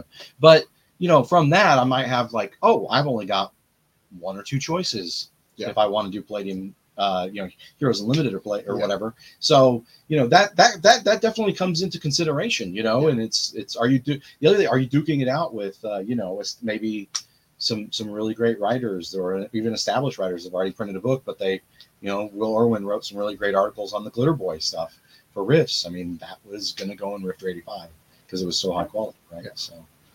I mean, there are still design and editorial standards you have to maintain, and the book Yes. can only be so big. I I, I get all that, but uh, We want it to be good and hard hitting, and you know, It's actually one of the few things that I look back at in like my Palladium collection that I, I'm a firm, kind of like Kevin, you said a little bit ago about you didn't buy adventures and so forth. And I buy very few of those as well because I like to do my own thing. But I also never back in the day bought the Rifter. One, because it said Rifter. And let's just say my, my animosity towards Rifts was greater than my love of the other games. Uh, uh, yeah, I, I've I've since converted on that one, but uh, but also like I don't need that stuff. I want to make something new. I'll do it on my own. Well, I look back at it now. It's like, man, I wish I would have had a bunch of those because in some of the articles that I've read and some of the ideas that have come across, like you know what, I was trying to figure out, a way of how to do that 20 years ago. It's a little late now, you know. Uh, well, so sometimes, yeah, sometimes some people will write these big mechanical treatises on new rules and all this other jazz. But like some of the great stuff to write that can be just really fun as a writer, um, if is there was uh, we have dead had Dead Reign vehicle loot tables for Rifter 85. We had um, a bunch of Palladium fantasy, but it also could be used with anything Yeah. else. Magic items, Yeah. you know. Um, Yeah, another, one, one article I think in Rifter 84 was like treasures across the megaverse. And it was all kinds of different cool magic items and weird shit. And Yep. and there's a ton of great stuff in, in, in the Rifter, uh, the various issues of Rifter. It- It's it really is a great resource for Mhm. ideas that you can take and build on. And it's kind of funny. People that start getting the Rifter, you can tell because then they'll order more and more, the whole pile, you know. And um, so it's like it's yeah, it's it's a really great resource that I think is very untapped. and while a lot of the Rifters are out of print, I do want to mention that they are all available as PDFs in on Drive. Drive Through RPG right now. Yeah. Yep. Too bad Lulu won't let me print them out. Uh, that's a different story. Uh, but to be fair, like I, uh, I never collected them, but of course I have the collection. Was it there was a CD collection put out 20 or so years ago of the 250 Dragon magazines, or was it Dungeon, whichever one it was. You know, I, I've read through certain Dungeon magazines. I've never really felt inspired by them. Okay, some neat ideas. I've I've read through a few rifters now, and I'm like, this is this is night and day difference. Again, not saying this because Kevin's here. I'm saying this because it is night and day difference. The information provided is very similar to what you'd find in a Dragon magazine, but I would actually say it's more relevant. Even if you don't use it, it's more relevant, more food for thought than some 1970s dude writing in in language we don't use anymore, trying to read 10 paragraphs to get the one sentence of you know of nugget out of that. Yeah Right. you know, high Gygaxian, so to speak. but, uh, uh, but yeah. Uh, so I, I, I've, I've been uh, like, I, how's it? I don't want to admit how impressed that I've been with uh, what I've read through the various rifters I've looked through. So Well, I just want to point out too that a lot of that is fans sending stuff in. Right. It's it's not, and yes, some of it's prof- professional. I've written some stuff and other people, but most of it is just contrib- contributions from fans that are like, oh, here's a nice little gem, and that's what we try to do when we review those manuscripts when they come in, those submissions. We're looking for those gems where it's like, oh, clever idea oh, never thought about that. I wouldn't play this, but you know what? I think a lot of other people might. Let's put it in. Oh, here's a cool home rule that we, you know, I won't play, but I can see a lot of other people butter, loving yeah. it. So, you know, and of course, adventures, and uh, you know, it's yeah, it's a great little resource. Side note for Heathen Dog here before I get into the next question. Have you seen all the hate that I've been getting for those uh, alignment videos? Dude, why? I had a couple people write some very long paragraphs. So for Kevin and Sean, uh, we covered Palladium alignments because I don't like alignments. I think they're stupid. I, I just, just generally speaking, I think they're stupid. However, if I'm going to use alignments, I think Palladium, and we've said this for years, has the best alignment system ever. I think we even said it when, when you're on here before. So Heathen Dog did a video talking about, hey, how do you play a good character in a mixed alignment group? How do you play an evil character in a mixed alignment group? Yada yada people didn't like my hot take, and I won't get into it here. But uh, yeah, I got uh, people writing a lot of uh, vitriol towards me because I was like, it doesn't make sense in the world for an evil character, the anti paladin, so to speak, to group with the paladin. It makes no sense. It's a stupid trope. Nobody should do it. You know, yeah. Oh, somebody wrote it in a book one time. Oh, yay! But uh, people are always trying to counter me on this, and man, they're not even being nice about it. Like, you no, know, you- no, I okay, I remember that now. Yeah, there's like, oh God, I was in the military, and the Oh, you read that one? hated the Yeah. captains, the, the the captains hated the sergeants, but we all got the mission done, but we all couldn't stand each other. And I'm like, like, that has nothing to do with alignment. does nothing to do with alignment. That's your job, man. You want to get paid, or you want to go to jail? You want you want to go Or to Leavenworth and make Yeah. big rocks into little rocks for a living now? You can do that, but you follow orders. That's what you do. If you're in a military type type, you know, structure, he's like, it has nothing to do with hierarchy. I'm like, the entire thing's a the military. entire Yes, thing's hierarchy, man. That's how it is. You know, you, the, the guy above you could could you could hate his guts, but if you don't say yes, sir, fast enough, then you know you're in trouble. You Yeah, that was- gotta that was walk a- away. You're my, that's my definition of living hell, Leavenworth. It's like basic training mixed with prison. The Yeah. worst aspects of both at the Yeah. same time. Yep. So yeah, that, that was interesting. I just want to see. So you did, yeah, that was the one. There were a couple others in there that were pretty, uh, we'll just say angry with me. Lots of timestamps. But with that said, uh, the reason I bring that up is because uh, we've got a question here. The Palladium Experience rewards, sorry, the Palladium Experience rewards and alignments are truly the best out there. But can you explain a little why the Experience rewards seem to incentivize playing the good alignments? The juiciest rewards are reserved for altruistic acts like saving many people from death, endangering one's own life to help others, and self sacrifice. And before you answer, I've got the answer. Because. Don't need anything Wow. else. Play the good guys. Wow. What's wrong with you? All right. I mean, I, I have a little small thing. I'm sure you've probably got a treatise you want to give out, but we got time. machine gunning down little bad guys is is a lot harder than than saving somebody in that in, in that altruistic moment. It, it's as a role play thing, right? In a game, that's being in the right place at the right time. Sometimes that's hard, even if you're just doing it for the number of experience points you can get. But anyways, So, so when I started doing role playing games, they were also often called heroic adventure, and heroes tend to be well good guys. And um, you know, same thing. You know, my background's comic books and mythology, and you know, the guys you really root for are are, are the good guys, and we Mhm. want to encourage good behavior, smart behavior, teamwork. Bad guys tend not to give a shit about any of that. Now, as a game master, I play bad guys all the time, and they're lots of fun. But as players, I, I, I don't want to advocate you go into a village and you loot it and you rape the women and steal the cattle. So the rest of the village that you leave behind, the villagers you leave behind, are going to starve in the winter. Um, that's not really fun or cool. Um, I don't want to advocate that kind of selfish shit. Um, ironically, I actually had spent this is in the early 90s. I had this idea to write basically a, a gangster role playing game. You were playing the gangster and you'd be all these bad guys. And after a while, it just got really brutal and ugly and depressing. And I'm like, why am I wasting my time on this garbage?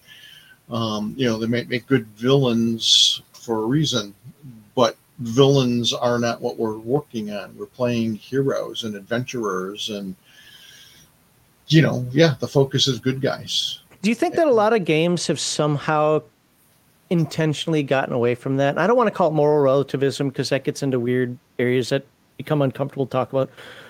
But I like Forbidden Lands. I love Forbidden Lands as a game, but it's touted as you're not heroes. You're just trying to survive. Now, the reason why I love it is because it does have survival mechanics in it. It isn't like just a tagline to to allow you to go out and be a jerk. No, you actually have to make tough decisions sometimes. But I'm seeing more and more games. I mean, what's this one? Oh, it's covered now, but uh, it says like of mischief. You know, adventures of mischief and mayhem. and I, and I think that there is something to what you said in in terms of like I don't think that every group should always be heroes. There's nothing wrong with having the evil campaign. There's nothing wrong with having you know a little fun, you know, playing the Raistlin type characters or the uh, the Storm well, Elric type characters and so forth. But ultimately, the main theme of the game should be heroism. I mean, that's what most of our movies are about. That's what most of our t- television shows are about. Stories, you know, uh, books, whatever, going all the way back to mythology. So, so what do you, what are your thoughts? I, I was going to say just something I was thinking about this. I mean, that just demonstrates a character's humanity, and I mean, I, I, I fail to think of something right now, but I mean, there are actually plenty of villains that you you know they are humanized in comics or movies when they do something altruistic for one of their allies, right? Um, so just because you have a reward there doesn't mean that the players couldn't be a holes that are out there you know, just completing a contract because they get the money. But when one guy dives in front of the bullet for the other one, that's still just good storytelling and characterization. So, um, and 200 not, experience not points. Not to undermine what Kevin was saying or why he designed it that way, but even if you're playing anti-heroes, like I think Riddick is a great example, right? Mhm. Chronicles of Riddick. Yep. So you've got this anti-hero, Yeah. but he's like, dang it, I gotta do something about this, right? Yeah, at worst, in in in in, our, in my game system, he's either anarchist or aberrant. Aberrant is evil with a code of honor. He has a certain code of honor. He's got certain lines he's not going to cross. Right. That that was my example in my in my uh, how to play mix eleven group. If you're evil, play aberrant. Yeah, they, they, they call really it the cop out mean, like- alignment because uh, because it's the easy one to play where you can do whatever you want, but you still kind of kind of have a code. But but you you can you can still walk within the lines of the group, you know, but still have your own way, but not go so far out as the group is pissed at you. You know, it's the easy easy evil. Yeah. Well, I, I've had players also play miscreant, um, you know, which is you know selfish evil, um, but they don't last after a while because inevitably they're going to cross Yeah. a team member. Diabolical Like and team member uh, and- and and miscreant are hard long term. They are hard long term. Absolutely, That that that's why Just like in real life. yeah. I said don't. I mean, come on, right now, i- i- if one of us screwed the other, you know, you're not going to say, well, you know, that's just who he is. You're going to say, God damn, Right. I mean, Well, people who are like that in don't real want to life. associate with that guy, or I Right. want to punch the shit out of him, Mhm. or whatever. Yeah, the at best It- case scenario for for the for for you is you get to you get to beat the shit out of out of that guy and never see him again. Worst case, That's the you get to walk away and never see him again. Either way, that that uh, that uh, uh, that diabolical evil bastard is out of the group. He's out of the group. Well, they, they, they Right, in sure. real life they're quickly shunned from society because of Yeah. the repercussions. Remember we talked Yes. about you know Yes. repercussions for actions for players. Uh, same thing happens in real life, man. If you're if someone's really truly like the, the definition of diabolical or miscreant, they have to hide it to Yeah. function and be able to mingle in society. And That's their the danger. goal, They're the Yeah. wolf in sheep's clothing, Yeah. right? their goal and- is to amass and enough they to power. move to move on, right? Like like con men, they got to move on to the next next town because they burned all their bridges and everybody knows they are, and the the law's after them. And if they get if the scent gets picked up, they're dead men, right? So Yeah. They, they have to learn to amass enough power to become a warlord so they can be their real selves. Yeah Right, Yeah. Well, Right. well, it's, it's like I was saying to those people who are arguing with me. It's like just because somebody's a jerk or you don't like them or even has a different worldview doesn't make that person evil. And of course, they didn't agree with that. But I mean, like where I work, on one hand, I have a, a, a truly hardcore Baptist lives as he, you know, I would put him in the principled alignment be- because he practices what he preaches and so forth. But he's got a worldview. On the other hand, there's a girl who checks checks all those other boxes. And uh, I don't think she's evil. I don't think he's evil. Even though you put, I mean, putting them together is like matter and antimatter.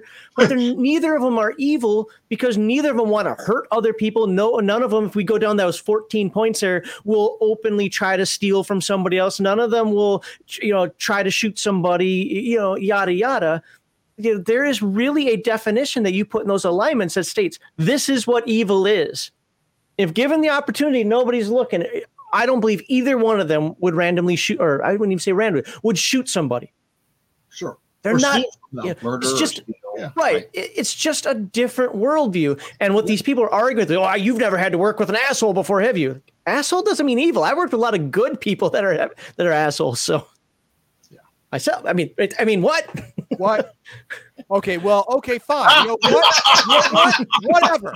I'm gonna turn into the skid. I was gonna let this one go, but I'm not gonna do it now. Here we go, nerdy ogre with a with a super hot take on this one. Uh oh. One thing I tell people when they go on their CS are the good guys rant, you can't protect humanity by sacrificing your humanity. Bullshit. here's here's your problem, nerdy ogre. Here's your main problem, and it's mental.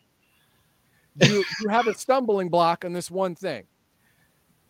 If you define humanity as a set of moral co- codes, you're a fool if you define humanity by all humans put together, then you're on the right track. That's exactly why the CS are the good guys. They're protecting humanity, not some moral moral code that can vary between region and region. No. If you're human, you are part of the collective called humanity. If you're not, you're dead. Well, and, And that's human, it. humanity and humanist are not the same thing either. right? Exactly. Exactly. No, it is it is not a way of life. It is not a moral code. It is either you are human or you are not. If you are He's not, you are not humanist. I'm a humanist. If you are human, you are part of humanity and therefore deserve to be protected. If you are not, then why Can are you we put Heathen about Dog as the new emperor of uh, Empire Yeah, of Humanity? shit. We're just gonna get Or the new head of propaganda. Transcribe this. We can put it in the next world book. Yeah. There you go. All right, there you go. I'm going to skip good. a couple questions here because we're hitting like a three hour mark. So, uh, yeah, we're but gonna end this. But there, but there are there are a couple here that I think would be interesting just to hear you guys talk about. One of them was quotes unleash your imagination, and the other quote you're limited only by your imagination. Define define the very spirit of Palladium. What do these statements mean to each of you, though? When you hear them, or when you write them, or when you you know acknowledge them, what what do they mean to you?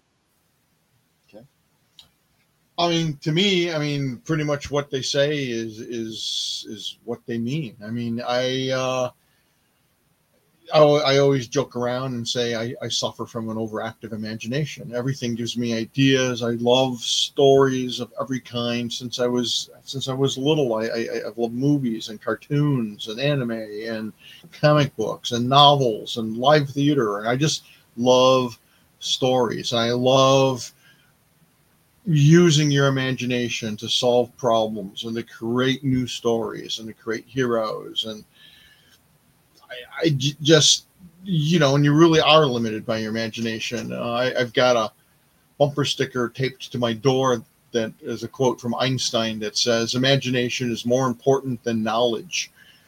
Um, because imagination applies to everything not just great stories. I mean that's how i apply it. That's how we apply it in telling these awesome stories and making fun, exciting games and worlds and adventure. But imagination is the source of everything, every scientific plan, every every idea, every machine that's ever been built with someone saying, Hey, you know, these round stones roll. What if we drilled a hole in there and you know how do we how can we do that? Oh we'll create some kind of axis and then we got a wheelbarrow. And and and then that went on to all these other things.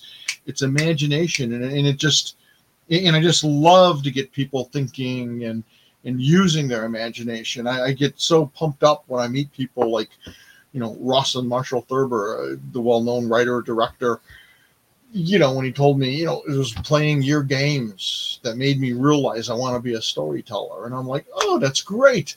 It's awesome. You know, uh, He didn't uh, react the same way when I told him the same thing. no, you want to be a storyteller? Get check. I'm like, who the fuck are you? Get out of here. Chuck. Writers are losers. Oh, Yeah. you, saw Shut up. it, you saw it here first. The rift is forming between The them. rip is for right. no, hang on, hang on. I'm I'm gonna I'm gonna uh, add on to that to that sentiment about imagination.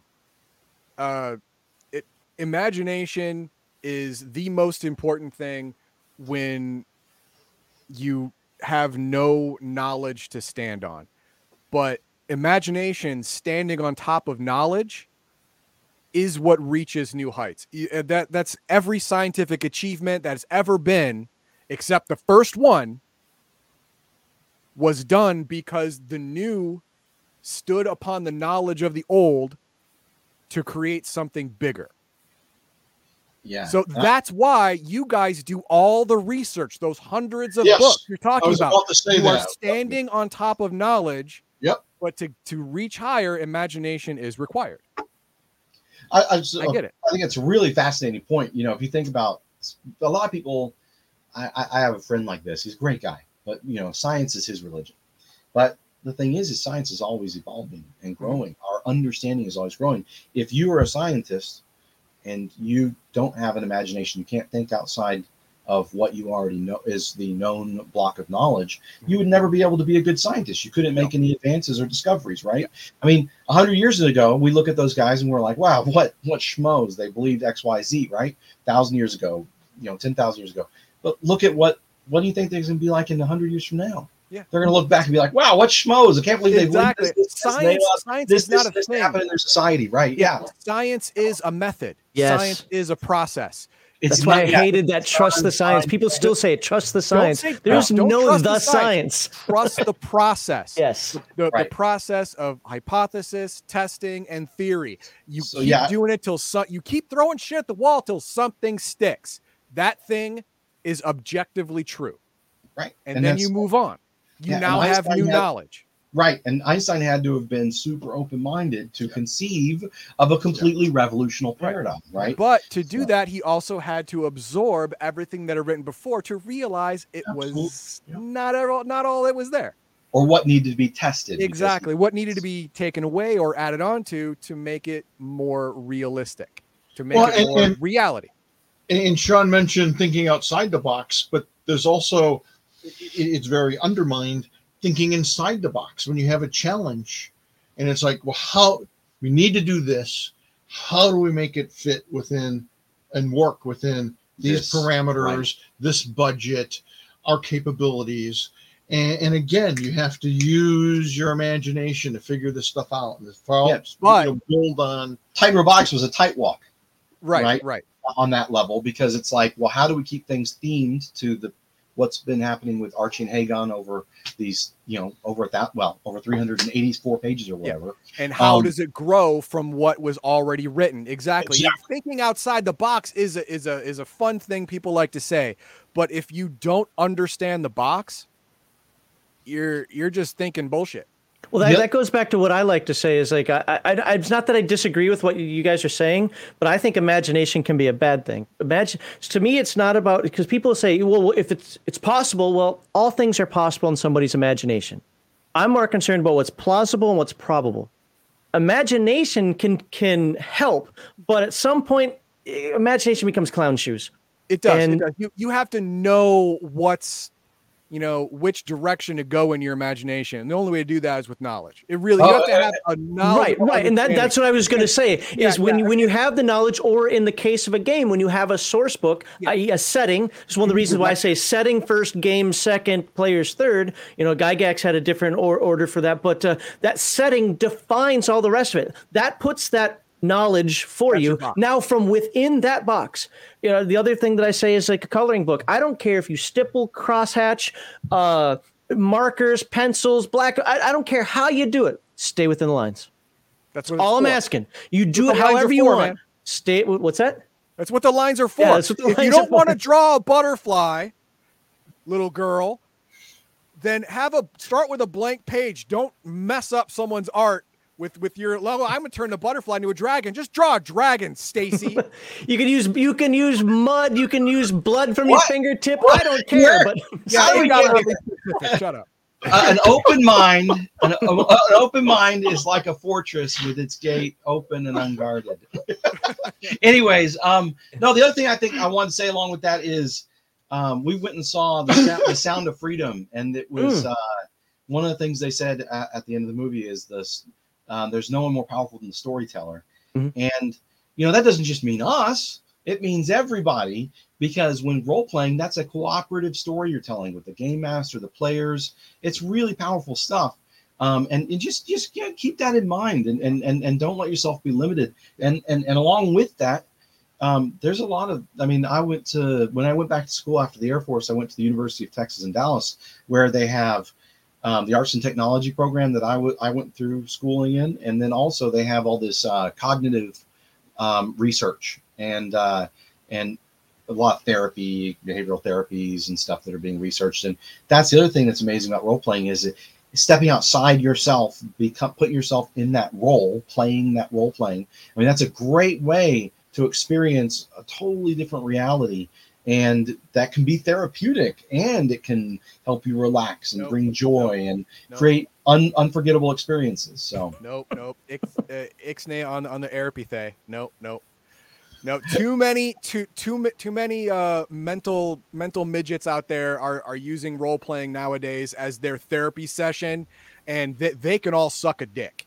well no no no that when they when they use it therapeutically it's with therapists Yeah, no, no, no. They expect me to be to be their three. There, there, there is a train of thought out there, and one of the things that's we'll scary talk. just even begin with. i wouldn't ever come to you for that heathen dog don't worry No, no, you wouldn't. You wouldn't. Be- be- because because number number one, you you know the audience, and n- num- number two, uh, it's not my damn job to be your therapist. You a therapist? It's not. no So no and i'm not get- suggesting get your, get your not therapy out of my that. game.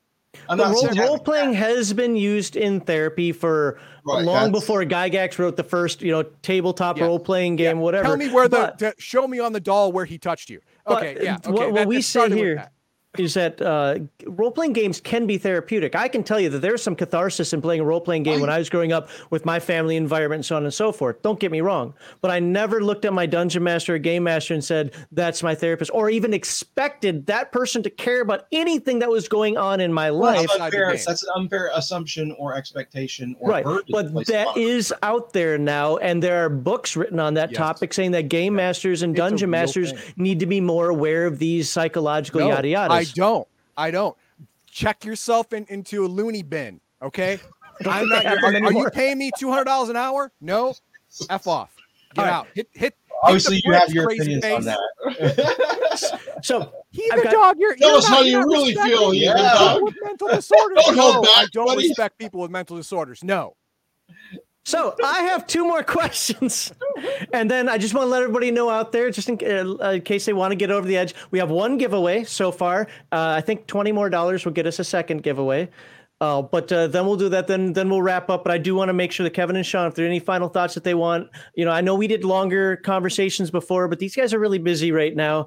And as much as I love talking with them, I think things are getting why? weird. Uh, but uh, uh, you know, they can stay as long as they want. But I want to knock these three things out, and then we'll figure it out from there. And I'll, obviously, I'd like to talk to you guys for five minutes or so after the fact as well. yeah, Um, so, Sean, uh, by the way, if I didn't ask your question, I apologize, but I can't ask literally all of them. You know how to contact them through the website.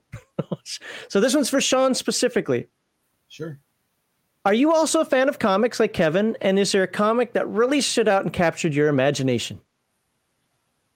Well, I'm not as big a fan of comics as Kevin. I mean, he's a pretty big comic fan. But the funny thing is, is he's kind of dragged me back into it. Um, we we do go. I do go to the comic book shop with him a lot um, now. And um, the, the the comic that I was really really big into as a kid was the Teenage Mutant Ninja Turtles. Um, I ran into them, you know, as a kid with the cartoon was my first contact, and then um, when you saw the real show, were you disappointed that it wasn't like the cartoon, or happier for it? What what's that? The, the you mean We- the movie? Well, well, you said you said the cartoon, right? The TV show. Yeah, yeah. I saw Yeah, the tar- I yeah. saw the cartoon. Then I encountered the graphic novel. Yeah. So the graphic, novel. I mean, those are not those are not the same thing. They're not the same. Yeah. I mean, it's the same characters, I, but I only say that because I got really irked with the TMNT game. You know, the picture you got in the back of your wall there. Um, because people would think that it was like the cartoon. I'm like, no, no, no, no, no. no, no, no, no. But that, that's what killed the game. Is it got kind of kidified, in my term, and our sales just went down one the respected tubes it, yeah. because they didn't. The mass audience didn't recognize right the original turtles. now, my experience was the opposite because I got into the graphic novels. Um, my uncle Mark gave me um, some of the graphic novels, and I was like, "This is so cool!" And so I think I traded away some BattleTech stuff for the. I don't remember what I traded away. It was something really. Or no, no, I traded some of the graphic novels for the RPG. That's what I think it was. But anyways, um, that's how I, I, you know, I was a poor kid. I just traded stuff to get what I wanted. Um, But um, yeah, I mean that for me that was um I, I got into uh um Spawn for a little while. Okay. Um, I, I I liked Iron Man and Captain America, but I wasn't one of those people that like collected all their comics or Thor. You know, I, I had a few of those comics sitting around You somewhere. love Last Ronin. I loved Last Ronin. So really, I would say that if, if there's a comic, it's really the Turtles um, that I'm I'm really really into.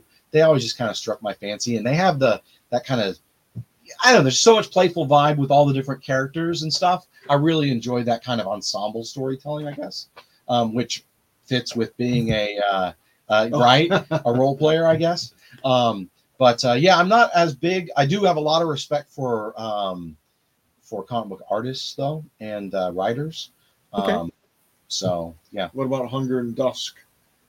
Hunger and Dusk is pretty cool. Kevin uh, got the first issue of that and showed it to me, and I'm um, if you if you want to go check out a cool new comic, Hunger and Dusk is is is pretty cool. But I really like the Last Ronin. I like what IDW's in general has done with um, you know Kevin Eastman with rebooting the Turtles um, with IDW. Um, With but, the uh, exception of this, I I have not looked at any of the new Turtles stuff with uh, Eastman Laird being back, but uh, I probably Laird- should. Not back. It's just Eastman. Oh, is it just Eastman?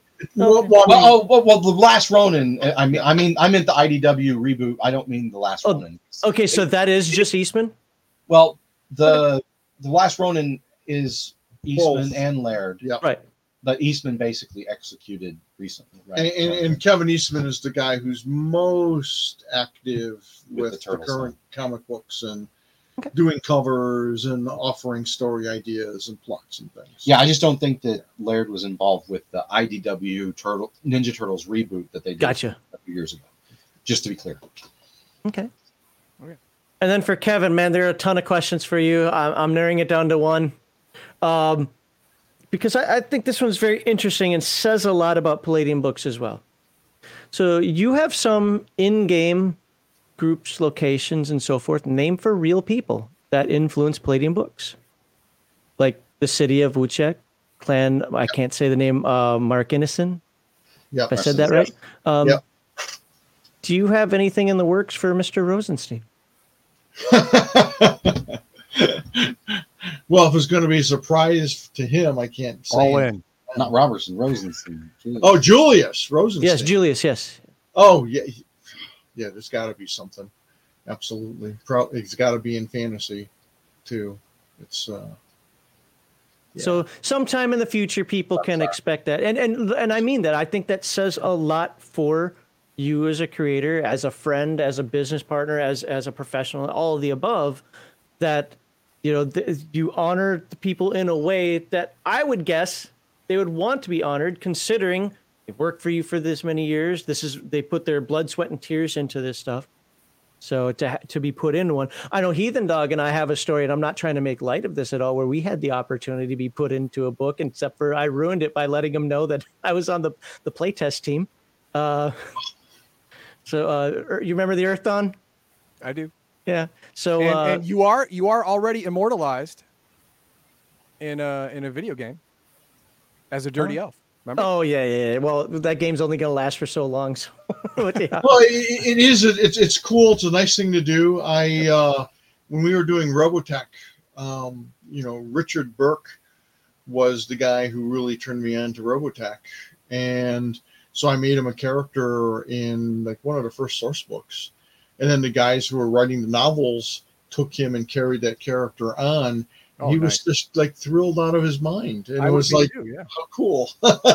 how, how many different mediums can I be in in, a, in a different universe? This is awesome. If there's a movie, you know what? DiCaprio's playing Burke, bitch. That's how it works. But if you want to toss out a couple other quickies, Yeah, absolutely. Oh yeah, questions? Okay, that's good because uh, I just put a note out for everybody. Uh, if you want to be in the giveaway, post a comment, an emoji now. I'm going to start uh, yanking names and getting you guys into the uh, giveaway. Uh, let's see for Kevin. da, da, da, da, let's see what do we got here. Have there been any histories or summaries of your Defilers campaign published? no. But but I, I would like to. The problem is, you know, time.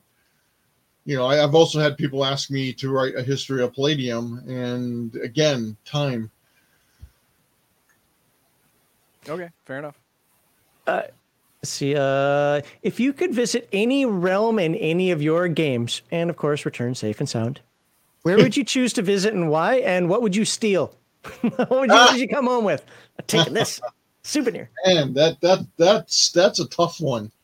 Um, Because I- I- because you said survive, right? So that eliminates some of them right there. um, man, that that that's that's a tough one. Um, it's like sort of like asking, you know, who's your favorite kid? Yeah, right. Um, yeah, man, that's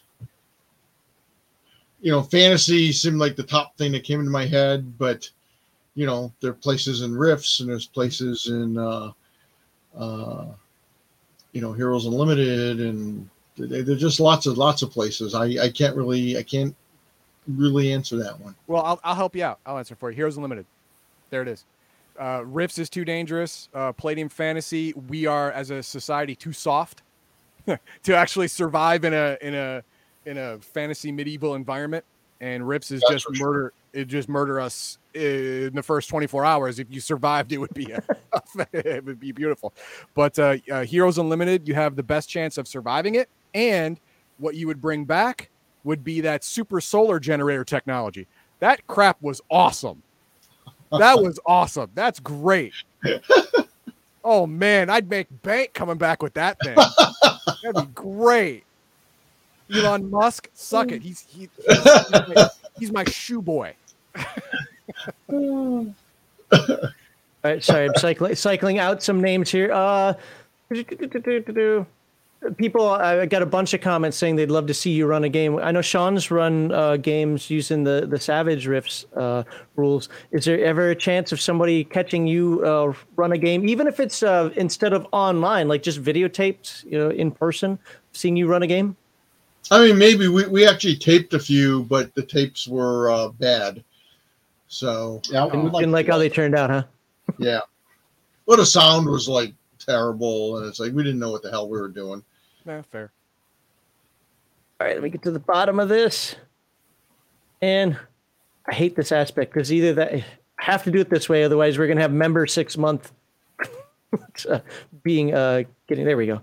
All right. So we're giving out two $25 gift cards from Palladium Books uh store. Here's the deal. Oh, you know what? I see two new names on here. You got in just under the gun. I'm gonna copy this one more time. Uh here's the deal. You have to be able to send me your email address. So you're either on my Discord or some other way you are able to verify you are you. If your Discord name and your YouTube name don't match, uh, you're gonna have to again find a way of verifying you. are you. Yeah. Uh, so let me get the rest of these out of here. Pink, pinky fingers or five pints of blood will be required. yeah, your your genetic uh, marker from uh, was it 23 and Me? uh, and I have duplicate names removed, so just because you see somebody's name in here twice doesn't mean that person can win twice. Uh, God, the delete button has stopped working. And boom, boom. Yeah, for, for the whole Heroes Unlimited thing, I was gonna say, oh, bringing back a micro fusion generators would be awesome. No, people just turn that into a bomb. They just turn that into a bomb. No, I'm, I'm, I'm not. I'm not going to be the, the the grandfather of the fusion bomb. You know, oh, Heathen Dog started World War Three because he invented the fusion bomb. No, I invented fusion. I don't God. know for somebody who loves his fusion blocks. I hey hey fusion. bl- If someone else already made the bomb, I'm not gonna like. Oh, I'm not gonna use that. No, it's useful. It's a useful thing. I didn't make it. I'm just using it. Uh huh. Shut up. But uh, but that that super solar generator thing where it works whenever the sun's out, no matter what, and then for like four or six hours after the sun goes down, it still works. Man, I want that. I I could sell the shit out of that. I really could. Good. All right, here we go. And let me put this on the screen for everybody so you can see that I'm not lying much. At least not this time. right now. Yeah. Okay. So names are in the list. If your name didn't make it, I copy and paste that thing like six times. So if your name did not make it to the list, you were really slow. So uh, Wheel of Names is down here. Those are the people who have the opportunity to win, which isn't nearly as many people as we have watching, but hey, that it is what it is, and it should pick two of them. because we have two winners, right? Uh, wheel setting, remove selected name after. If not, I'll just run it twice. So here we go. And the first person to win, Flady. Oh, Flady won. Hey, Flady good job. won, and Flady knows how to get a hold of me, and I know how to verify it's Flady. So uh, that that's an easy one. Did I get a second name? I did not get a second Did name. Not. Okay, that's fine. I thought I was going to do two at one time, but we'll just click the pick new name button. And uh okay, I His guess his name was removed. I can tell. yeah. Wow. Legion of okay, I don't get to I won. Apparently I Yay, missed I one of did those. I missed one of those when I took it out. Okay, hold on. Here. Damn it! Come on, No. man. I And Six. Nation 31 Kings. There we go. Oh Both of- yeah, Six Nations. Congratulations. Wow, that I didn't mean that to happen, but it did. lady. So you both, uh, I'll, uh, I need your email addresses. So don't don't post it publicly, please. But uh, I'll send you. What I will do is I will order the gift certificate and then send you the email uh, through the Palladium store site. And I'll also send the instructions because apparently it can be confusing or something to to get those things. So I'll send the instructions as well. They're right there. But uh, congratulations to you two. Hopefully we see hundred people typing hacks in in there. Actually, no. Su- it's su- surprisingly very kind civil. of internet weirdos are you? You can't even type in hacks know, or rigged. right? so, so Just nerdy ogre, just well, you know, he and it knows. was just fix. Fix okay. Like, and and, and that, that could be like Max. You just you're just inept. Stop it. it could be. It could- Which is which is true. Okay. All true. Baldahar's over there giving you crap on Twitch. Uh, Twitch, but uh, so Kevin, Sean, uh, as always, uh, really appreciate you guys being here. If there's anything that you want to finalize here, I mean, I'm not kicking you off the show right now, but uh, I, I want to personally thank you for being here. I'm glad we could make it happen this time. I absolutely think that this Titan robotic stuff is freaking amazing. Uh, you know, and I'll be saying that next week, even when you're not on the show, because I really do like how it's uh how it's put together, how it's presented, how the package, it, like everything other than you know the UPS driver kicking it. You know, and we put it in two boxes. So put you, in two boxes. That was awesome. You know, that the extra, you know, ninety cents for that cardboard. Uh, g- I'm glad my Kickstarter backer went to something. no, but I really do. I, I I Oh. appreciate what.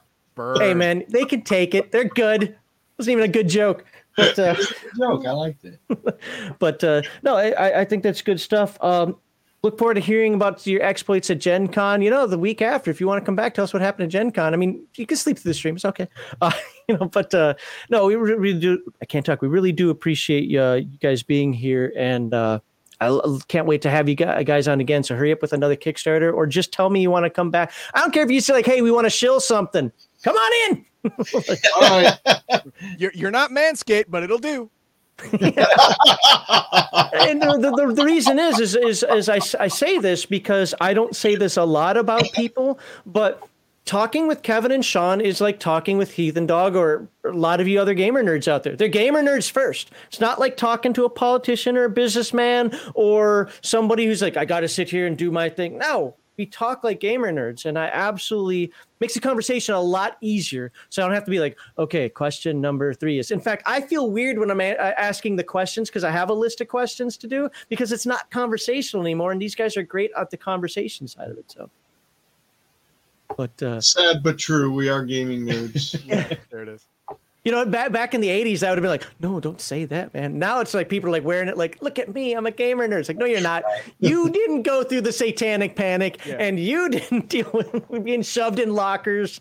Or hung up on a flagpole. Shut up. Hung up on a flagpole. That that happened. It happened to him. Yeah. Yep. I'm not saying he went all the way up. I went pretty high up, and my But- belt loop broke. Yeah. Oof. But uh, But yeah, we are pretty swamped with ge- uh, getting ready for Gen Con, so we will have to. Uh, and and preparing. You know, there's you know we got I think all the Titan robotics except for a couple of packages around. um, yeah, uh, all the packages are out except for actually a couple of your guys. Yeah, like Um, my parents are waiting for theirs. Yeah. and- Oh. so we- you throwing a node, and you know, there's a few of the ones that we pulled aside, and we're like, you know, oh, let's give them an extra node or Yeah. you know, an extra deck of cards or art prints or something. But uh, um, but yeah, the- other than those like five, they're they're all gone. Um, you know, our our, our out of country backers. it's on the way. It's it's out. It has been sent to uh, Spiral Galaxy. the, the the shipping Ireland, Australia, Yeah, it, Kathmandu, wherever the hell Oh, you live. they- It's on its way. a few weeks to, before it's actually shipped out to them in the post, but uh, it's coming and it's worth the wait.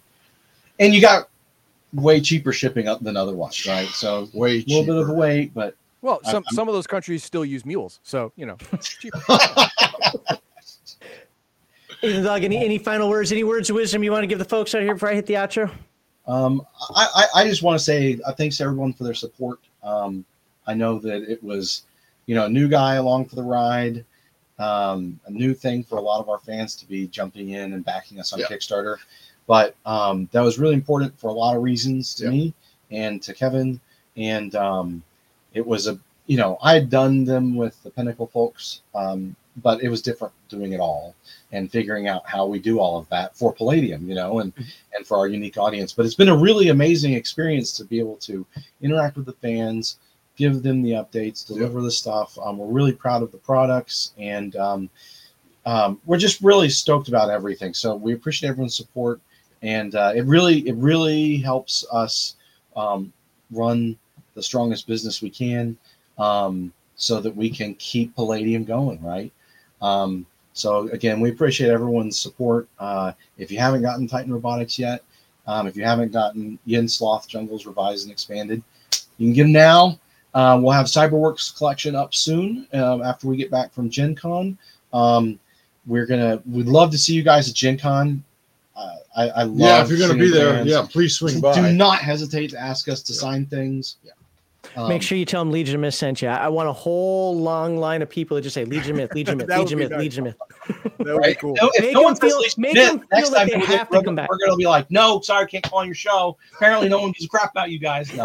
yeah, yeah. You just you just set us up for failure, douchebag. That's okay. You know what? You know what? Hard times make strong men. That's what I'm Right. going with. but I, the other thing is, is there's some stuff that we can't quite announce yet that we're super stoked about. yeah, oh yeah, Oh my gosh! And so there's some there's some other things where you know we're saying, oh, we got we got a we got a solution for that. Well, um, you know, as you've seen a lot of these things happen, and again, it's it's like it's like swimming through molasses. Sometimes Yeah. we sometimes it's just force of will, sheer force of will for me and Kevin and the rest of the the, the crew here supporting us to make things happen. Yeah.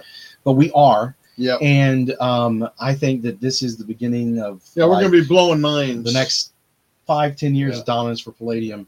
Um, but uh, we'll, we'll definitely let you guys know when we're ready to make some of those Yeah. announcements. Um, some Great. of them are going to sound mundane, but they're super important. Other ones you'll be like, whoa! So, um, Well, if it's this show, we're going to be like, mundane, that's great. The Super Bowl one's like, yeah, you know, whatever. eh, well, you know, Yeah, and So, then we're like, uh, oh my god, it's mind blowing. Nah, I saw it coming a mile oh away. yeah, well, we figured that was coming, Sean. saw Come on, be honest. So, um, Yeah, in fact, when we make the big announcement, we're not going to tell you ahead of time so we can That's see fine. your reaction. Oh, that Like, hey, oh yeah. no, I, I'm That- open to that's that. I love it. B-side news. Just Get be out like- of here. Yeah, and they might just go. eh. they're like, eh. Sean and Kevin are sitting there like, this was You our think big that's a big announcement. We're like, guys, this is really cool. Well, it's it's. I'm glad that you think it's cool. I I really am. Yeah. see, that's the difference. Me, I'll try to tap dance around and be like, oh yeah, you know, actually, I thought that was pretty cool. You know, it'd be interesting to do this. Heathen Dog's like, why are you wasting everybody's time? Yeah. Get, get to the point. All right, Heathen Dog, tell the people what they should get from the show, and then I'm gonna head us out of here. Oh, I mean, we got uh, everything that was in the Kickstarter will be available while supplies last. Um, the limited editions are very limited, so some of that stuff could sell out at at Gen Con. Um, the new Yin-Sloth Jungles is awesome. If they haven't gotten um, Manhunters, they need to get it. Yeah, Uh, man, this is awesome. uh, something I think that's kind of flew under the radar was uh, for those looking for first edition type things. We did a uh, um, foil cover version of uh, the original Beyond the Supernatural. And Palladium Fantasy Um. Yep. The fantasy is selling like crazy. Yep. It's I, I'm honestly I'm a little surprised by that, but I, our Discord uh, loves first edition Palladium Fantasy. yeah, yeah, and it our sales show it. and then just you know keep the faith. You know, if you're coming to Gen Con, seriously, stop by and say hi. We're happy to sign autographs. Um, you know, have a good time, have a safe trip. And those of you who can't make it, you know, game on, man. Unleash those imaginations. I don't care what Heathen Dog says. Keep your imagination to yourself, touchy feely boy. All right, everybody. Thank you for being here. Once again, thank uh, thank Sean and Kevin for being here. You can really thank them by going to palladiumstore.com and you know buying a thing or two. For the two folks who owe me uh, email addresses, hopefully you can send those to me on Discord. Again, I generally know who you guys are, or I wrote down your names. I know who you are. We can talk on a Friday or something. Maybe I'll bring you in a stream or, or whatever. You can send it in private chat here. But either way, I want to make sure you do get your $25 gift certificates to the Palladium store. And with that, I want to thank everybody. Have a great weekend. And next week, we'll be back on schedule talking about Mutant Elysium. And Heathen Dog, do you have idea what you're talking about next week yet? Yeah, I'm uh, I'm talking about nothing because I'm not going to be here. Oh, that's right. Next week is the week you're not here. This is all about vacation. me. Instead of going to Gen Con, I'd have to I'd have to meet Sean and shake his oily hand, whatever. No, instead I of didn't want to doing shake your hand. No, there you go. No, he he'd smack me in the head with a baseball bat. That's what that is. But I, in, instead, I'm I'm going to Louisiana in August because I'm stupid.